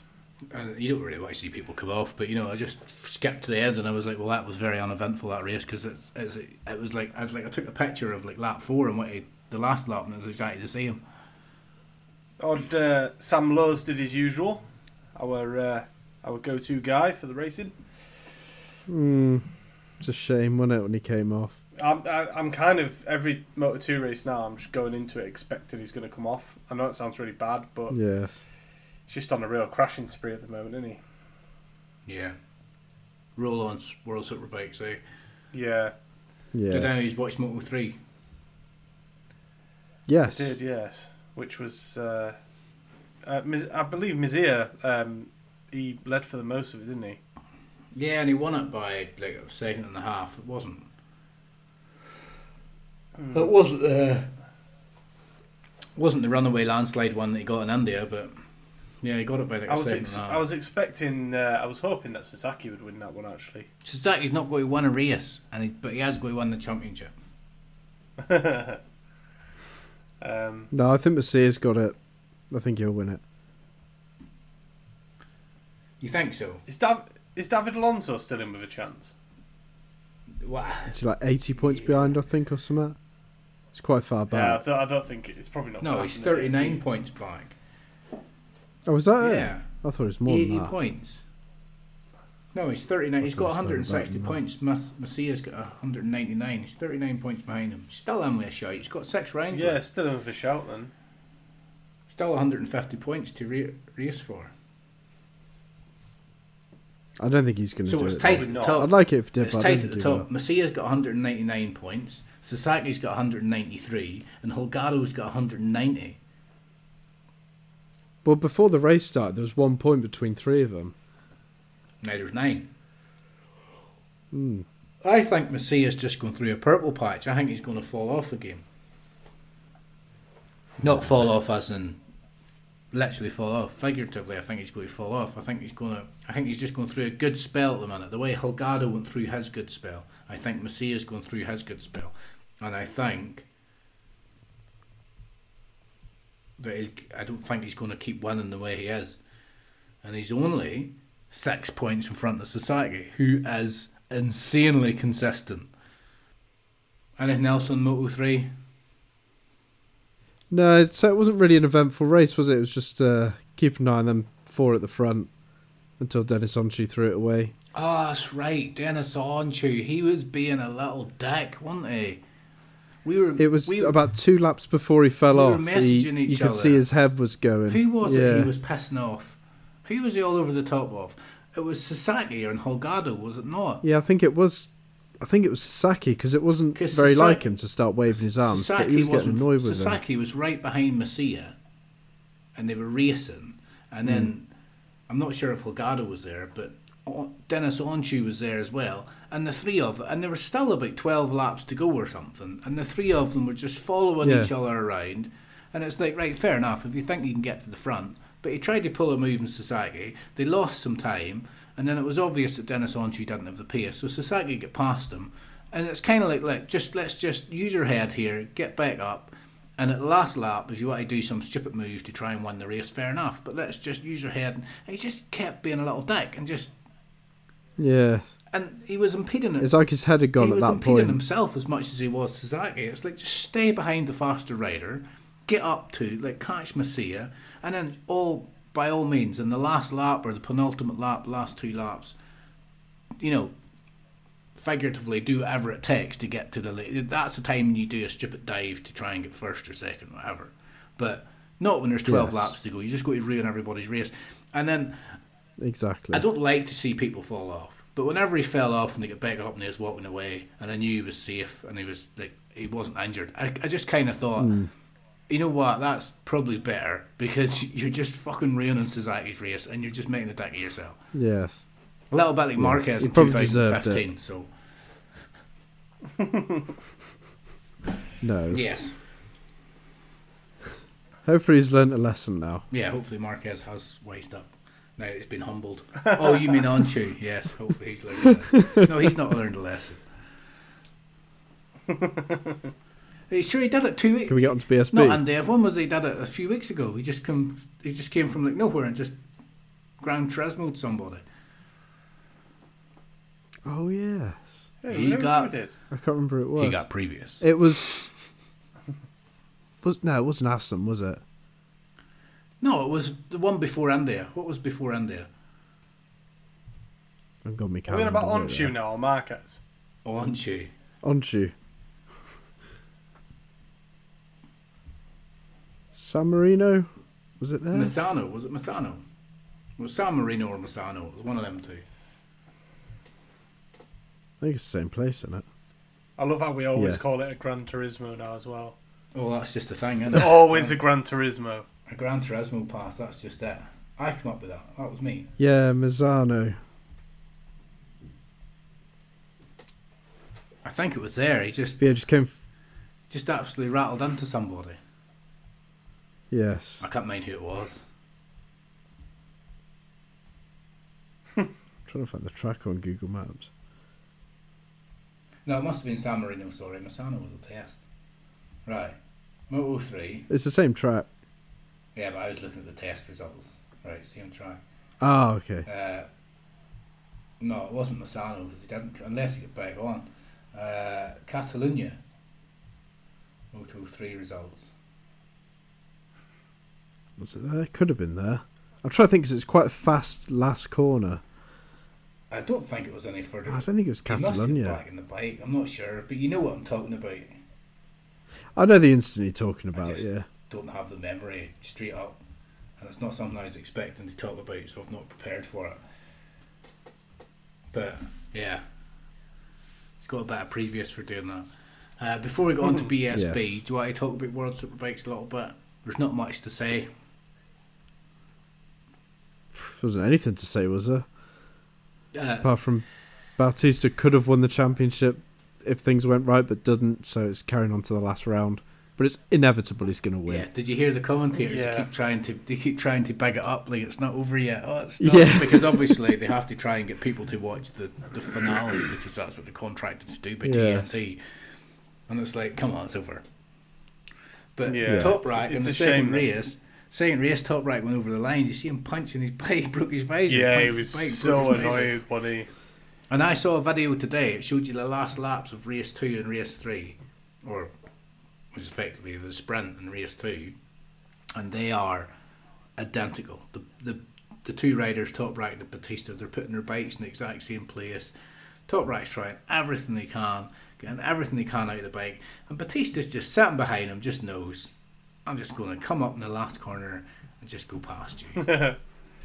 Yeah. Yeah. And a top rat knows it as well.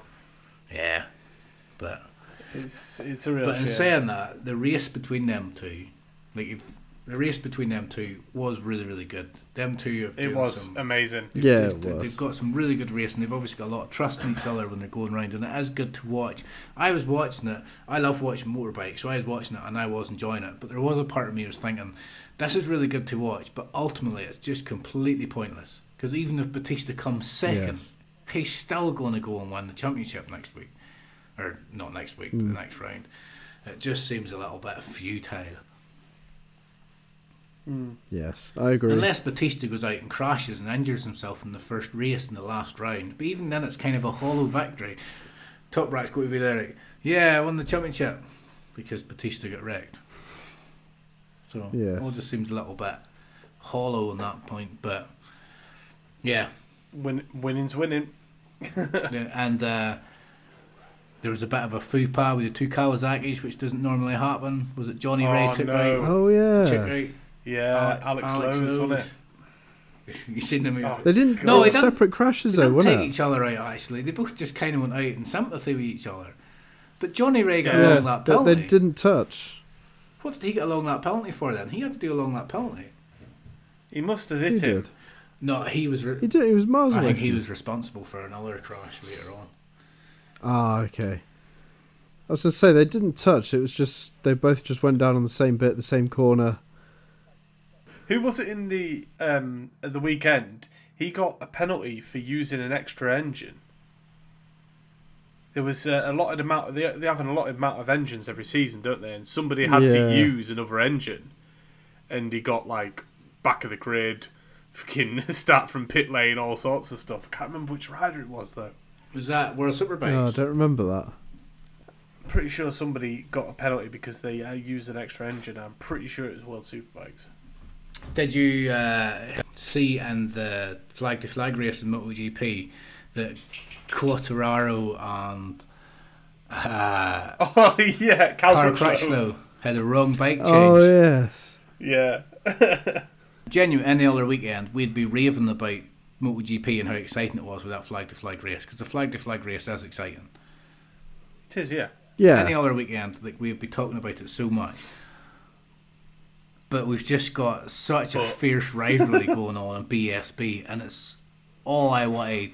Like anytime I go on Facebook, unless I'm looking at a BSB forum or or page, I just don't want to be anything else. Like I'm looking at MotoGP stuff, and I'm like, yeah, I don't care. Or this World Superbike stuff, and I'm yeah, swipe whatever, just get away with that. It's like just BSB, and I just love All I want to do is do it. I love watching all the Bridewell fanboys or all the Glenn Irwin fanboys like either defend their rider or else ridicule their other rider and some of the stuff they're coming out with. And every other post I there's always like some post where somebody's coming out going oh let's just put that to bed. And then the next poster it's like somebody's giving the big F off and saying no! I hate this rider and this is why It's, That's why I just love chucking a spanner in the works, just posting a posting a meme just to get everybody revved No, up. No, you're the sort of guy, Chippy. It's you so incite hate on social media. That's what you do. You incite hate on social media. You are a. Tr- I just you stir the are pot. a troll,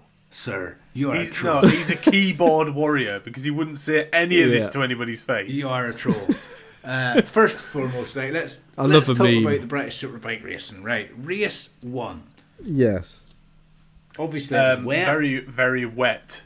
very and, wet. Um, and quite a, It wasn't a very good and race. quite a lot of riders made a bad choice when it came to tyres, and most They importantly, did.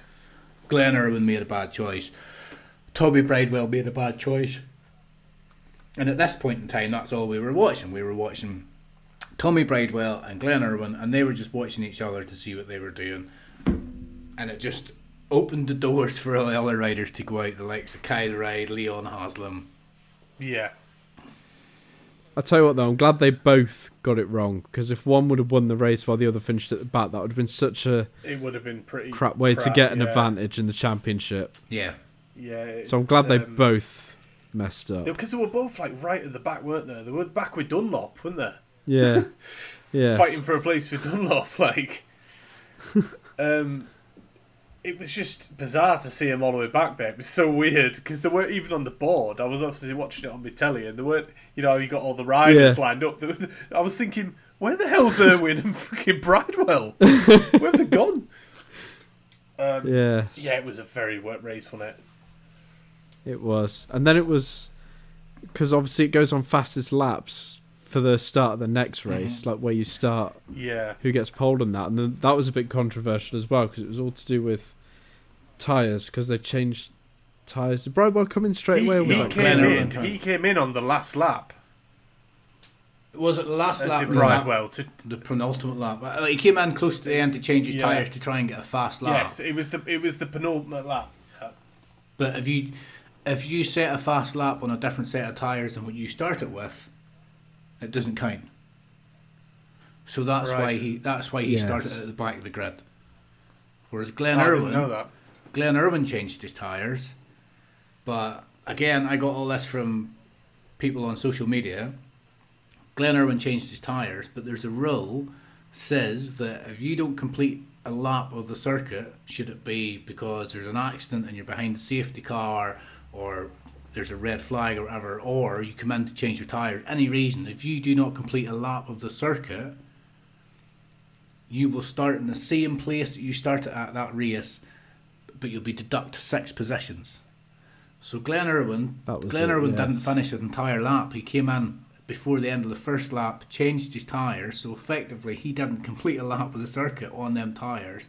So as soon as he did that, he automatically was going to start in 12th.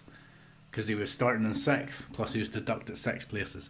I don't know if Glenn Irwin knew that, or if it was complete accident. I personally think it was a complete accident. I think he went out and he thought these are the road because he says himself that he wanted wet tyres on, but his team talked him out of it. He said that in a video. Have you seen his video?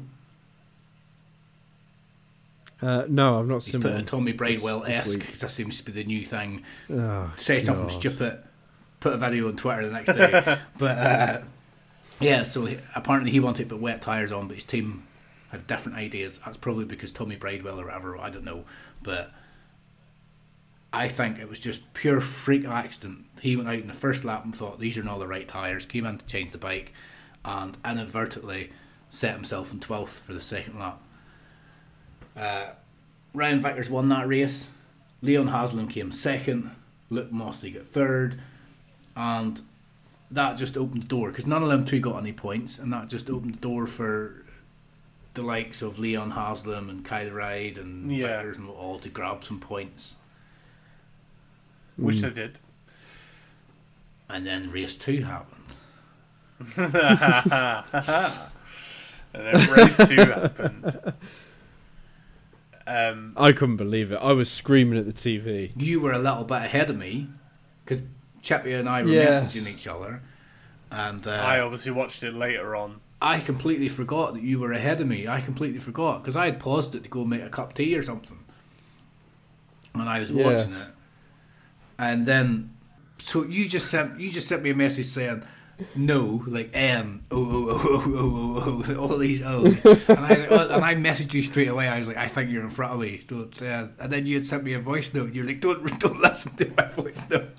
and I was like, I was thinking, what's going to happen? What's going to happen? And I was fairly sure something was going to happen to Glenn Irwin because you wanted Glenn Irwin to win. We'll talk about that in a second. And then Yes. Tommy Bridewell just like I seen it happening as soon as was it was it Vickers was at the front or no was it was it Kyle Ryde at the front or was it Vickers? Uh, I can't remember at Hold on, point. get race two results up. Uh, Kyle Ryde. Pretty sure it was Kyle Ryde was at the front, Yeah. and They were scrapping though. They were scrapping yeah, all. Kyle Ryde was at like, the It was really good to watch. uh, Glenn Irwin was second. Tommy Bridewell was third. Kyle Ryde went in. And Tommy Bridewell says he gets sucked in, so he was trying to break to Lee. And then what happened was he ran into Glenn Irwin. I thought something was going to happen to Glen Irwin, but as soon as I seen that happening, I knew.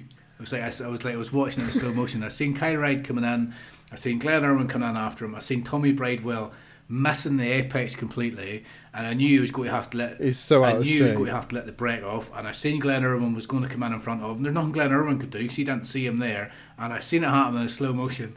And before it I even went- happened, before it even happened, because I knew something was going to happen because you had sent that message. before it even happened, I had already started my voice note because I knew something was going to happen, and I went absolutely How how cross was I down the phone? I went mental down the uh, phone. But no, don't play it. I mean, I've still got it on here. Dude, I think we should No, play. I'll I think we edit it. should. No, you won't be able to hear it, Uh, that- and I'll just edit. That's I'll just play it edit it out because you can't put it in the show. It was there was a lot of French being used. That's for sure. Actually, yes, yeah, we can't put that in the show. Just remember what you said. I, I was emotional. I was emotional. I was like, wow. I was punching my table. I was genuinely punching my table and everything. I was like, but I wasn't I angry. believe it. I wasn't angry at Tommy Bridewell. Well, I was because he was he was trying too hard by that point. But we can talk about that in a minute. I was just like, "What are you doing? What are you doing?" So, what I think happened was he obviously started last. We discussed that with the tires and blah blah blah. He started last, and he ran phenomenally. He got he got from last He to did, yeah. first in ten laps. Amazing. I think he caught them Really sleeping, good. napping a little bit. He, he did brilliant. And then obviously they'd seen it was there, so they fought back. Kyle Ryde fought back, Glenn Irwin fought back. There was a bit of scrapping going on. I think to get to that point, Tommy Bridewell was so full of adrenaline, and the way he was riding, it was just like whenever you start riding like that, it's just it's hard to get out of that. It's hard to let, like especially when you're riding at them speeds. It must be hard to let that adrenaline drop. So you just keep going at that. You just keep taking. If them I risks. can't get past you, I'm going through you. but you know, to get there, he, to get there, he was having to take massive risks. He was having to take massive was. risks to get to there. Yes. But what I'm trying to say is, once you get there and you're at the front, that's when you kind of want to calm it down. You kind of want, you kind of want to take a breath and think, right, I'm at the front, calm it down, just race with these guys. But I think he was struggling to get his adrenaline down. And he just he was just taking too many risks that he didn't need to be taking. And obviously, if you continue to take risks like that, inevitably that's going to happen. So I think mm. like realistically, I've not been in a situation where I've been riding a bike at that speed and racing like that. I can imagine it's very hard to control that rush of mm. adrenaline like that.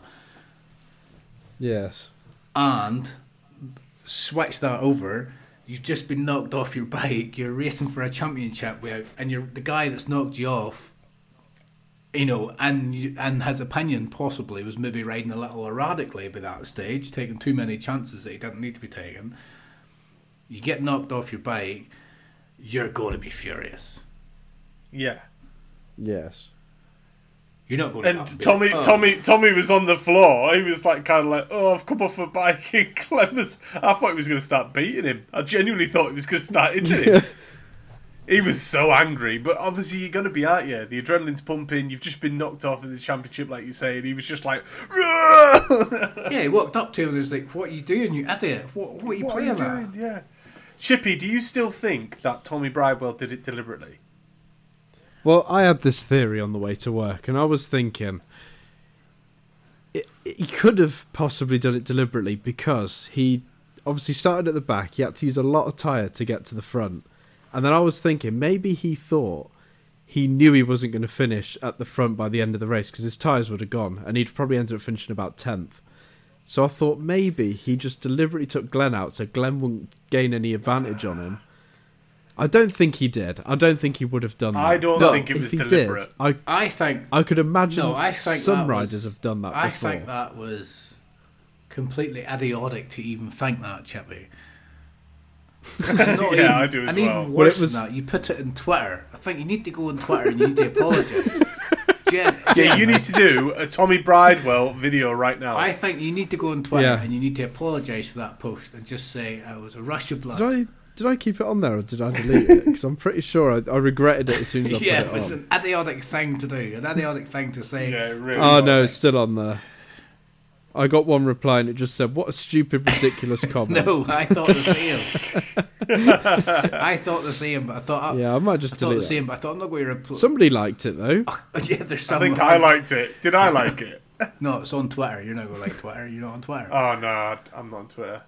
But uh, I think there's a small edicum of truth to your theory, and that I think Tommy Bridewell maybe thought his tyres will go, and I think that's maybe why he was pushing so hard. He maybe thought in his head, I need to get as far in the lead as possible.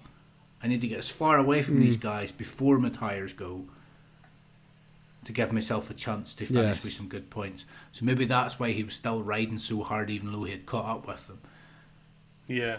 Yeah, But then another part of me thinks he got to the front within 10 laps. How hard was he pushing his tyres, really?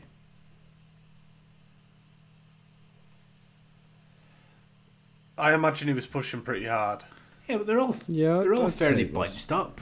You know, they're they're not miles apart. Like But then there was the whole erratic, like fighting for them positions. They were really Yeah. scrapping for them. yeah, I suppose. They weren't. They hmm. weren't hanging about, and they weren't taking no prisoners. Clearly, especially Bridewell. Unfortunately, it's just one of them things Because you where know- he just you know, if Bridewell can't if Bridewell can't get past you, he'll race he's gonna go through. Yeah. Yeah, he literally said that. He said that like He weeks did, ago, he did. months ago. I think I've proved that if I can't get past you, I'll go through you. Yes, Tommy, you've proved that well and truly. And then um, later on in the race, later on in the race when they both got back, they immediately shut the doors on the pits.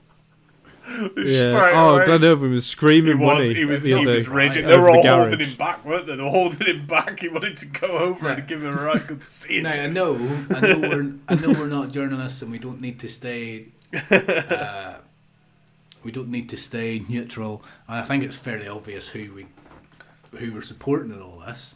Well, at least me and Chippy, I think.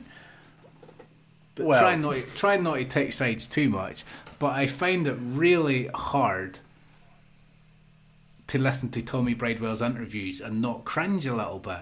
Some of his interviews are a bit like, Yeah. "Oh." And I see people on social media who are like, "Oh, Glenn said this and Glenn said that," and maybe it's because I'm looking at Glenn Irwin through rose-tinted glasses. That that might be so. But I listen to his interviews, and yes, there's one or two things he says that maybe are a bit awry. That you think, yeah, adrenaline. But Tommy Bridewell comes out with some ridiculous stuff on his interviews. He defended his move, didn't he? Yeah, he tried. he, he made out he tried like he to got say it's sucked not in. my fault. It wasn't my. Well, whose fault was it? Yeah. He's saying that Glenn braked too hard or something in front of him, and I Glenn almost wasn't thought braking It's that hard. He was. Glenn way was he was- already going taking the corner. the way he was and the, the, thing way he was is, talking about him going in Bridewell Britain, was go, I'm going in Britain. I almost thought he was trying to like, he was trying to like, somehow link that to his mistake with the safety car. It was like, oh, he's braking in front of me, like to try and make. I was like, well, of course, he, well, he's not going to go Hmm. Yeah. straight on. he has to brake. But the thing is, it, he was saying Glenn Irwin was braking harder in front of him and that, but he made the corner. Tommy Bridewell was so out of shape, he was missing that corner by miles. Yeah. So there's a reason why he was braking harder in front of him because he was making the corner. I want Glenn to win now. Yeah, I do. I've changed my mind. Start of the season, I wanted Tommy Bridewell to win the No, championship. now I at don't the start want of him the season, whenever I first heard, because like I've said, Here I've said go. before, I'm not the biggest fan of British Superbikes because it usually takes a back seat, so I can watch MotoGP and World Superbikes, blah blah blah. But because we're doing the podcast, I'm taking more interest in this year. At the start of the season, I openly said I'm not a big fan of Tommy Bridewell. I never liked him to begin with. Not that, not that I disliked him that much. He just rubbed me up the wrong way, which is, you know, people are allowed to do that. It's just an opinion. And Chippy, you always said to me, you're not allowed to dislike Tommy Bridewell. Everybody likes Tommy Bridewell, Tommy Bridewell's the guy in the paddock that everybody likes. Everybody wants Tommy. Yeah, everybody did like Yeah. last year. And flip that to a couple of weeks ago, you were then saying, I still like Tommy Bridewell, but I want Glenn Irwin to win. Bring that to this week, and you straight up told me you think Tommy Bridewell. Oh, I'm not going to say the words that you used because I would have to edit it out. But you were getting quite tasty with what you thought. You have took a complete 180 on Tommy Bridewell. I don't want him to win the championship. I still like him, and I still want him in like superbikes and that. I said And he is good for the championship. I said, but I don't I want don't mean win this. I was cross, but I said I wanted his sheep to get foot and mouth. I was like, I was like, I hope all these vets get blight. now that was a joke. That was just a very, very sinister, horrendous joke, which I made privately with you, Chippy. And I'm saying it now because I've calmed down and it was just a cruel joke. I was cross. I was so angry, but I didn't then. I didn't then go onto Facebook and vent my anger on Facebook. Some people have read some of the most ridiculous stuff on Facebook, and apparently, like according to the writers themselves, they're getting threats from people. Who does that? Yeah, that's bad, isn't it? People like Chippy, keyboard warriors. Well, there's uh, one thing. I wouldn't there's one do thing that. making a meme and putting a meme on there. I know, It's I, I know. I'm only joking. It's a different story going on there and attacking somebody's kids. No, yeah, absolutely. Yes. The one thing that really, obviously, there's a lot of things that Tommy Bridewell did that annoyed me this this weekend. But the main thing that annoyed me was when he got in. Every time he got in front of freaking Glenn and he was on a straight, he's putting his hand up to stop the race Yeah, but Glenn Irwin because he knew he, he, he knew it had gone the it had gone the distance. So he would have he would have got first place. I just thought, fucking put your hand down and keep racing, you idiot. What are you doing that for? Yeah, but Didn't Glenn like Irwin was doing the same. Like as soon as Glenn Irwin didn't get in front, he was going over the line. As soon as he go over the line, hand up. I didn't see Glenn do it. I think he did it before Tommy. I didn't see Glenn I do think it. I can't remember. I I'm it not was sure Tommy who- that was doing it. I'm not sure who did it first, but they were both doing it at one stage. Yes. But then the rain did. And it wasn't, they- down. they even, didn't pay but it wasn't even raining that bad.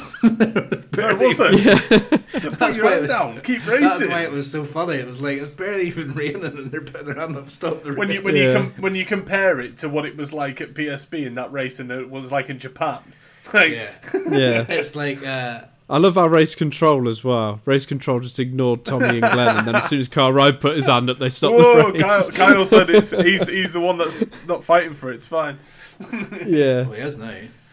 Well, he is now. Yeah. But it's kind Um, of like Moto was- 3 when you watch Moto 3 and they tap themselves in the back. They're like, "Follow me," and it's like that's just completely pointless. They're not going to do that. Follow me. Yeah. But, there's a spot of rain and I'm the lead. Can you please stop the race, sir? No. I was gutted for um, gutted for Leon Haslam with his engine blowing up Yeah. because he was doing three. so That's well. a shame. Well, I was gutted for Glenn Irwin race three, and that's another thing I was effing and blinding in as well because he blew up, and I was just like, that's because Bridewell ran into his bike, and that probably is why he ran into his bike and you know smashed his bike. Caused an issue. They had to rebuild the bike. Obviously, they made some mistakes, Hmm. Yeah. and Guess we'll talk about race three then. and I can't I can't quote anything. So if anybody wants to message me and tell me I'm wrong, but Glenn Irwin always seems to just say how well the team did, and he never really seems to badmouth the other side of the, the garage. He only ever just seems to say how well the team did. I know he did come out and say, "I think we know who the team wants to win." That was maybe yeah. that was maybe a bit cheeky, but maybe not untrue.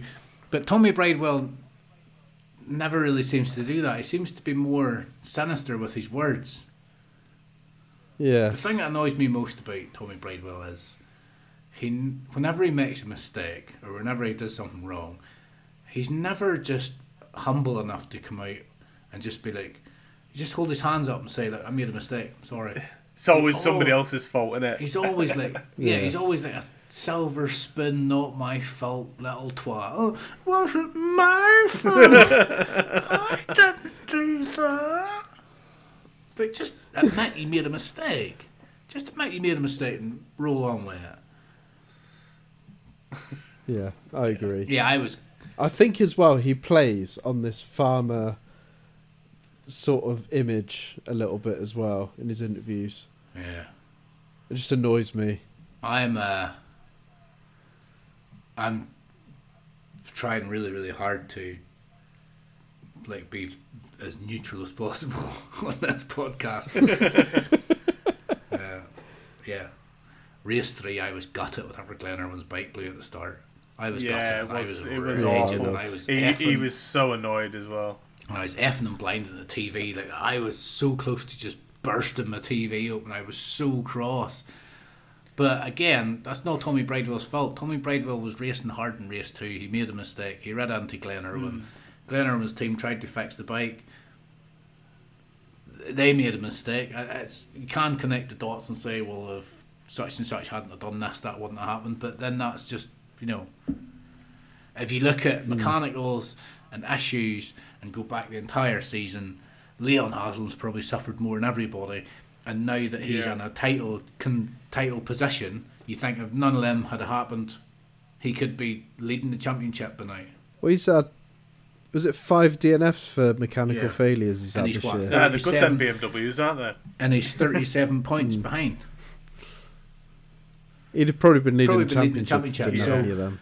So it's it seems rude to then say, "Oh, Tommy Bridewell hadn't ran into Glenn Irwin," but you know, if you take all the mechanicals away, Leon Haslam's probably won the So championship. with this uh, with this showdown stuff that is going to happen in the last race, how many Hmm. points are up for grabs? Seventy. Is it Five or something. 180 or something daft? I don't think it is now. There's only three races left. Right. Right. Yeah, because yeah, of course, sprint and uh, two. But two full could you imagine yeah. going into Donington saying to Glenn Irwin, "You're not going to score a point in these three races"? He like if like if some sort It's of thir- 35 points for a victory at Brown. And what's the difference? 30 What's, for what's the difference between Tommy and Glenn now? seven point five. Seven or eight Seven points? points. All right, so so so Glenn's still within a, a shout of winning then. Oh shite! Yeah, of course. Yeah. Yeah. Hmm. But And we're going to be there, Sam. yeah, we are going to be there. Y'all Can't gonna wait. be there. It's going to be a good race. Weekend. Sam- oh, Sam- God, I can't wait. Why didn't you? You should have just come. Nah, I'd rather watch on TV, to be honest. I get that, like to watching TV, but I think of how many times in my life I'm going to be able to go to the True, final, to watch the champion. final round of a BSB championship, and it's not any BSB championship. This is a good tight year, and there's a lot of needle this year as well. Oh my Yes. god! And it's not that I don't want Leon Haslam or Kyle Ryde to win it, but if something happens and none of the PBM riders win it, it feels like a bit of an anticlimax, doesn't it? and to me, it does. It, I don't know. I think that would be just as good. No, Yeah, I think th- I'd I love think it I- if Kyle Ryde won it by like one I think point. I'd be driving home on Sunday being like, oh, Kyle Ryde won the Price Superbikes. Oh.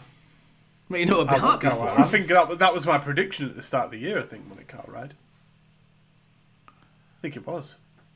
I want one of the PBM riders to win it. I want Glenn Irwin to win it. No, I lord it over all them Tommy Bridewell fans on Facebook all off season, every day on the off season. Glenn Irwin won. Ha ha ha. Nelson Muntz memes. Ha ha. Nelson Muntz memes. Ha ha. Every day. Ha ha. Stick that in your hobby farm. Do you think it'd be better if Glenn Irwin by, won by half Oh, a point tasty. Rather than smashing him? I think it'd be even better No, if he I just want won it just literally I want him to that go out and do a triple. I want Glenn Irwin to go out and do a triple. He's had such a bad weekend at Donington Park, and Tommy Bridewell's annoyed me. So I want Glenn Irwin to go out and do a triple. I think it would be class, just absolutely. And that You can just feel, just feel more oh, drama I coming, can't you, in the last the round? tension. Something's gonna it's happen. going to be. Oh, and you think about You think about the team. Think about the team. Think about being in that team, right? You're in Glenn Irwin's team. Hmm. Racely at Donington Park. You dropped the ball. There was a problem with the clutch or whatever. You're building the bike before the sprint race. You're nervous. You're nervous. You're double, triple, quadruple checking Yes. everything you do. Everything you're tightening, everything you're taking apart, everything you're putting back together, you're double checking everything, making sure everything's right. You want to make sure that whenever that bike goes onto the grid, if there's any problems, it wasn't you, wasn't your fault. you know, if there's a problem, you want to be able to look at somebody else and say, well, it was his fault. But even then, you don't want to be in the garage whenever they come walking in and being like, there was a problem with the bike and this was it. Even if it's not your fault, you'll be like, oh my God, we let the ball down. And then once over that's over, then it's down to the riders and the tension in the riders. And it's the same with Glenn or Tommy Bridewell's side as well. They're going to be the same. And the thing is, uh, I think it might be a bit easier for Kyle riding them because even though they're in a title shot, even though they're in a title shot, if they go out and don't win the championship, it's like, oh well, nobody expected you to a couple of rounds ago. Yeah. And he's already he's already confirmed that he's ride for next year anyway. Yeah, so I th- I think there's must be so much pressure and so much tension in that in that team, PBM team, both sides. But I wonder. I think The only I thing wonder if is, the I think mechanics one of like the each other. PBMs are going to throw it up the road. I, like, I think wonder if the gonna throw- mechanics. Do you think there's one road. of Tommy Bridewell's mechanics and Glenn Irwin's mechanics? Like, ooh, don't like you. I'm going to get my dad. well, my dad's. Bridewell does go really well at Brands, though. He loves Brands. Um, when they race at Brands, this is a question because there's two circuits technically at Brands. There's like uh, what's called the normal and then the international. Do you know what they race? Mm. Uh, find out. Because uh, my, my old man was asking because when he used to race, he used to use the normal one, but they do have an international one as well apparently, which is bigger. Mm. So I just wondered if they would maybe make it bigger for the for the final round, like. But It is the GP version. right, I'm looking forward to it. And yeah, I we're going to be well. there. Oh, and Which guess is and Sam, you get to meet Mrs. Chippy. Okay. Well, not not my missus, No, but Mrs. Chippy. So, my sister. Mrs. oh, your Chippy. sister. No. No, he's going to meet your sister, your mum, your, your old man. Yeah, true. Actually, yeah, you're going to meet all my family. They're all there. you keep putting us on the pedestal, Ash. Like, I, I don't mean that's the wrong way, Chippy, but you keep putting it on the pedestal that you think I care. It's not very nice, is it? I just, I literally just want to grab my car out, my tins of beer, and just go watch the motorbikes and get drunk. I feel really, Fine. You can do that. Yeah, I feel really enough. awkward around people I don't know. I know I can be walk into a crowd and be like, "Way," but What? I feel That, really. that does not sum. That does not sum you up at all. I know, but there's a You difference. feel awkward around people you don't know. You literally walk into people and just fucking start balancing a chair on your chin. No, I Like, can. And throwing pizza Yeah, at people. throwing pizza crust at people, then getting smacked in the face. Yeah, but I can do that in a certain scenario whenever there's usually when there's alcohol involved. You know, whenever you're whenever you're in the possession, whenever you walk into a possession and you think, you know what, this needs, this just needs a clown. It just needs somebody here to just step out of the comfort zone and be a clown and bring everybody together. That's not the situation we're in. We're in this highly tense environment where everybody's just walking on eggshells in case, you know, in case Tommy Bridewell walks past. Because God forbid you annoy Tommy Bridewell. Huh? I, I Is uh, Josh Owens racing or not? He should be. I think. is. Yeah, he should be back from injury. So it then. won't be Michael Dunlop again then. Nah. No. Oh well, at least Might be there. I don't know. at least uh, Josh is getting back on the bike though. The last round at least. Yeah. Hey, Charlie did really well on race three. Got fourth. I knew you were going to mention Charlie before the end of this Well, pod. why not? But yeah, he did. He did do He well. got fourth. I think he, Apparently, the team were very happy. he happy. got eighth in race two. I think as well. Eighth. uh, wait, that's we've talked about BSB Yes. and we've been going for over two hours now. Well, Even though minus my listeners, 10 minutes. if you're listening, if you're still listening to this, we have been going over two hours, but it will be edited down, especially because Ash forgot to record half the podcast. which I, ha- forget which, to record. which I now have to edit. Thanks, Ash. Right. Should we get on with the question that was asked at the start of the show? Yes. Some people may have just used a timestamp Yes. for this to get here. If you have, hello, you've just cut out all the bullshit to get here. And it was bullshit. To be fair, I think I'll be using the timestamps if I listen God, back this to has this. been the worst episode. This has been the worst episode we've uh, made ever. No, it's not. Yes, it is. No. No, yes, it it's has. not. It has been. This has been the worst No, episode The we've made. The worst one was the shit show. No, that was bad technical problems, and we didn't know what we were doing because we were like three or four episodes in. I can I can forgive that. This is the worst one yet. This is the worst episode we've made. If you're still listening, or if you The, made be- it this the far- best one, the best one was the last one. When I wasn't here. Yeah. Great. No, I'm, I'm only joking. right? No, I'm not. You shit. Fuck off. Let's get on with the question. You can read out, Chippy. Okay. Well, my question was which rider do you think could have been a front runner or a champion in a better class that was never given a chance? I like what you put for Sam's there, Chippy. uh, should I go first then? Yeah, you go first. Well, I've picked Toprak Razgatlioglu. If Toprak had been given a chance at MotoGP, I think he would have been great. The way he rides is fantastic. Bullshit. I, I think I the way the way he rides is I think it's brilliant.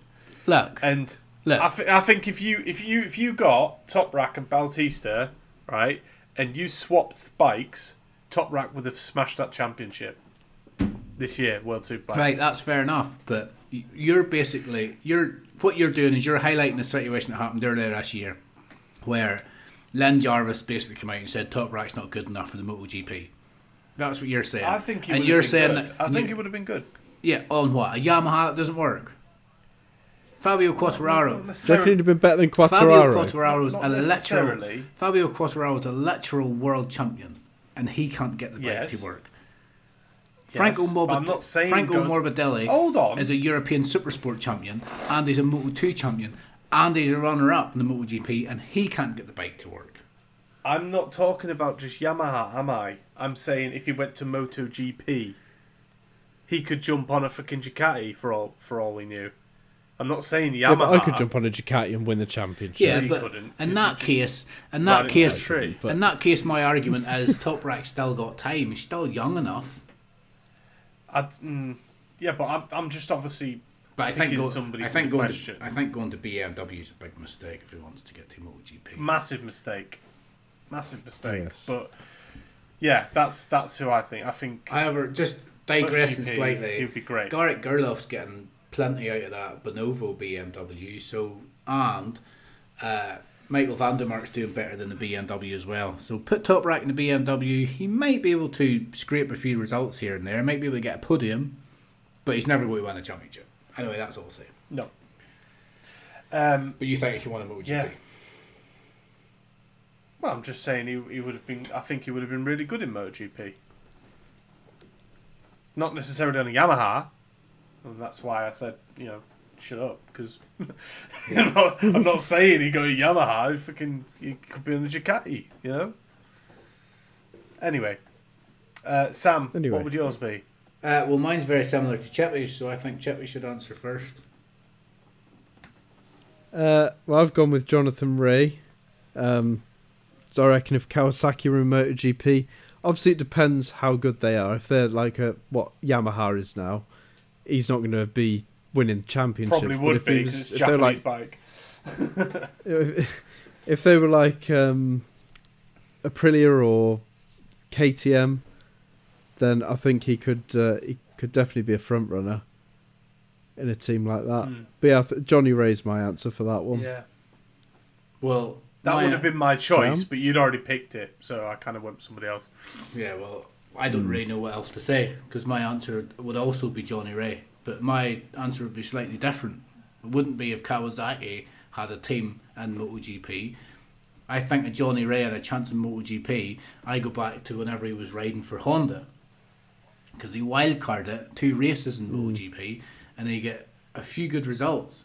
Well, his best result was seventh, but whenever he went to race for MotoGP under Honda, he was told under no circumstances do you crash this bike. So they basically told him, don't be going out there and trying to win races. Do not crash the bike because it costs too much. Yes. You're not worth. You're not worth the cost of that bike. So just go out there, and he he still managed to come seventh. So basically, riding around, not trying. That's effectively what he was doing. He was riding around on a bike that he doesn't know and a track that he's not used to, not trying, and he came seventh. And this was 2012, whenever the aliens were racing. So you had Dani Pedrosa, well, it was before Marc Marquez got there. So you had Dani Pedrosa, Lorenzo, Rossi, you know, Dovizioso. You had all these phenomenal riders, and Johnny Rea came seventh. And it's like, just think if he would have had an entire season on that bike and then a second season, and he was allowed to push it to its potential. Think of what he could have done. Johnny Rea at Very Repsol Honda. That's so. uh, Mine's a similar Yes. answer to yours, but rather than Kawasaki, I'd go back to his, when he was at Honda. I also like to think. Yes, you sit there, Sam will probably say something from 1920. I also like to think about uh, Carl Fogarty. I think if Carl Fogarty would have went to MotoGP sooner in his career, he might have done more. Yeah, probably. Yeah. Yeah. Or it's it's possibly not a step up in championship, but I think about uh, uh, Jeremy McWilliams, who raced in MotoGP and 250cc for years. If he would have went to superbikes, I think he would have smashed superbikes. And the last one I have is Ben Spies, who did go to MotoGP, but he just had a horrid time whenever he was there. Kept getting injured. That could have easily went a different way. You know, if that would have went more his way. But Yeah. ultimately, my answer is yeah, Johnny Rea. Cool. Groovy. Well, So, does Thank that, you. that that about wraps up the show, doesn't it? thank God this has been such a bad show. This has been the worst one yet. This had the potential to be a great show. It we had so hasn't. much stuff to I- talk about. What do you mean it hasn't? Ash forgot to record half of it. Oh, I didn't Well, forget. yeah, that, that bit's pretty bad. didn't fucking forget. Every time I was talking, I was saying something, and I would stop speaking, and I would look at you two, waiting for you to say something. And Ash was looking out his window at something, and Chip, you're just lying there half asleep because oh, I've done two days' work. I am very, very tired. That work, tired. so happened once because I opened the window and I muted my mic so it didn't come through. All you had to do was digress a bit. You're great at digressing. I know, but I can only digress so much, and then I look to you two to jump in at some stage, and you're not even concentrating, and Chippy's asleep. Well, he should have been. Con- I was fucking opening the bloody window. I was too hot. I was about Do to you, know pass who, out. do you know who you sound like now? Toby Bridewell. Just excuses. Just Yeah. excuses, that's it. Just excuses, that's all you're giving me. This is what I have to deal with, folks. So, if you didn't enjoy this podcast, not my fault. I'm trying really hard. Week Yeah, in, it's week the. Fuhrer's fault. With my mustache. Oh yeah, oh, everyone. God, that Sam's must- got I a really wanna really shit off. mustache. Oh, it's on. amazing. I really want to cut You're it just off. jealous because you can't grow a manly mustache to me. Right. If anybody wants to see my mustache, go to the Big Bad Bike Show Twitter page. I will take a picture and I will put it on there for everyone to see. Right. Ash, do you want to run through the socials or do you want me to do it? I will run through the socials if you like. Um, so you can email us uh, the podcast at bigbadbs.co.uk with any feedback. Please do. Nobody's emailed for a while. Um, we are on YouTube, the Big Bad Bike Show. I promise I will get a video up. I've got videos in the pipeline. Just got to get through all the footage. Nice. Um, we are on Twitter, or which is now known as X, at the Big Bad BS. Instagram, the Big Bad Bike Show. and Just Facebook. forget, forget about Instagram. We're not on Instagram. We've got a page, we just never use it. It's dead. Well, we did have a page which I used to run, and I used to put stuff on there, but it wasn't good enough. We've so- still got a page that you're on, but you haven't done anything with it yet. Mm, no, I'm not on it. Anyway, um, the one that we re- We've given you the password. interact. No, you haven't. Interact most with is Yes, the. Facebook group, which is the Big Bad BS. and uh, if you want to contact us directly, there's Sam on X at the Big Bad Biker. I am on Instagram, the Up North Biker, and Chippy is on X at Moto Chippy. That's, Yes. that's that's your lot. that's our socials. That's how you get in contact with us. Nobody ever does, so don't bother. Nobody Yeah. else does. Uh, Why? Why bother? well, why would you after this show? Maybe I'll edit it and it'll turn into a class cracker. But there we go. If we're going to go live, it has to get better than this. anyway, this has been the Big Anyway. Bad Bike Show. Ash, Silly. Chippy. Goodbye. Chippy's not even looking at the screen. I'm so tired. Goodbye.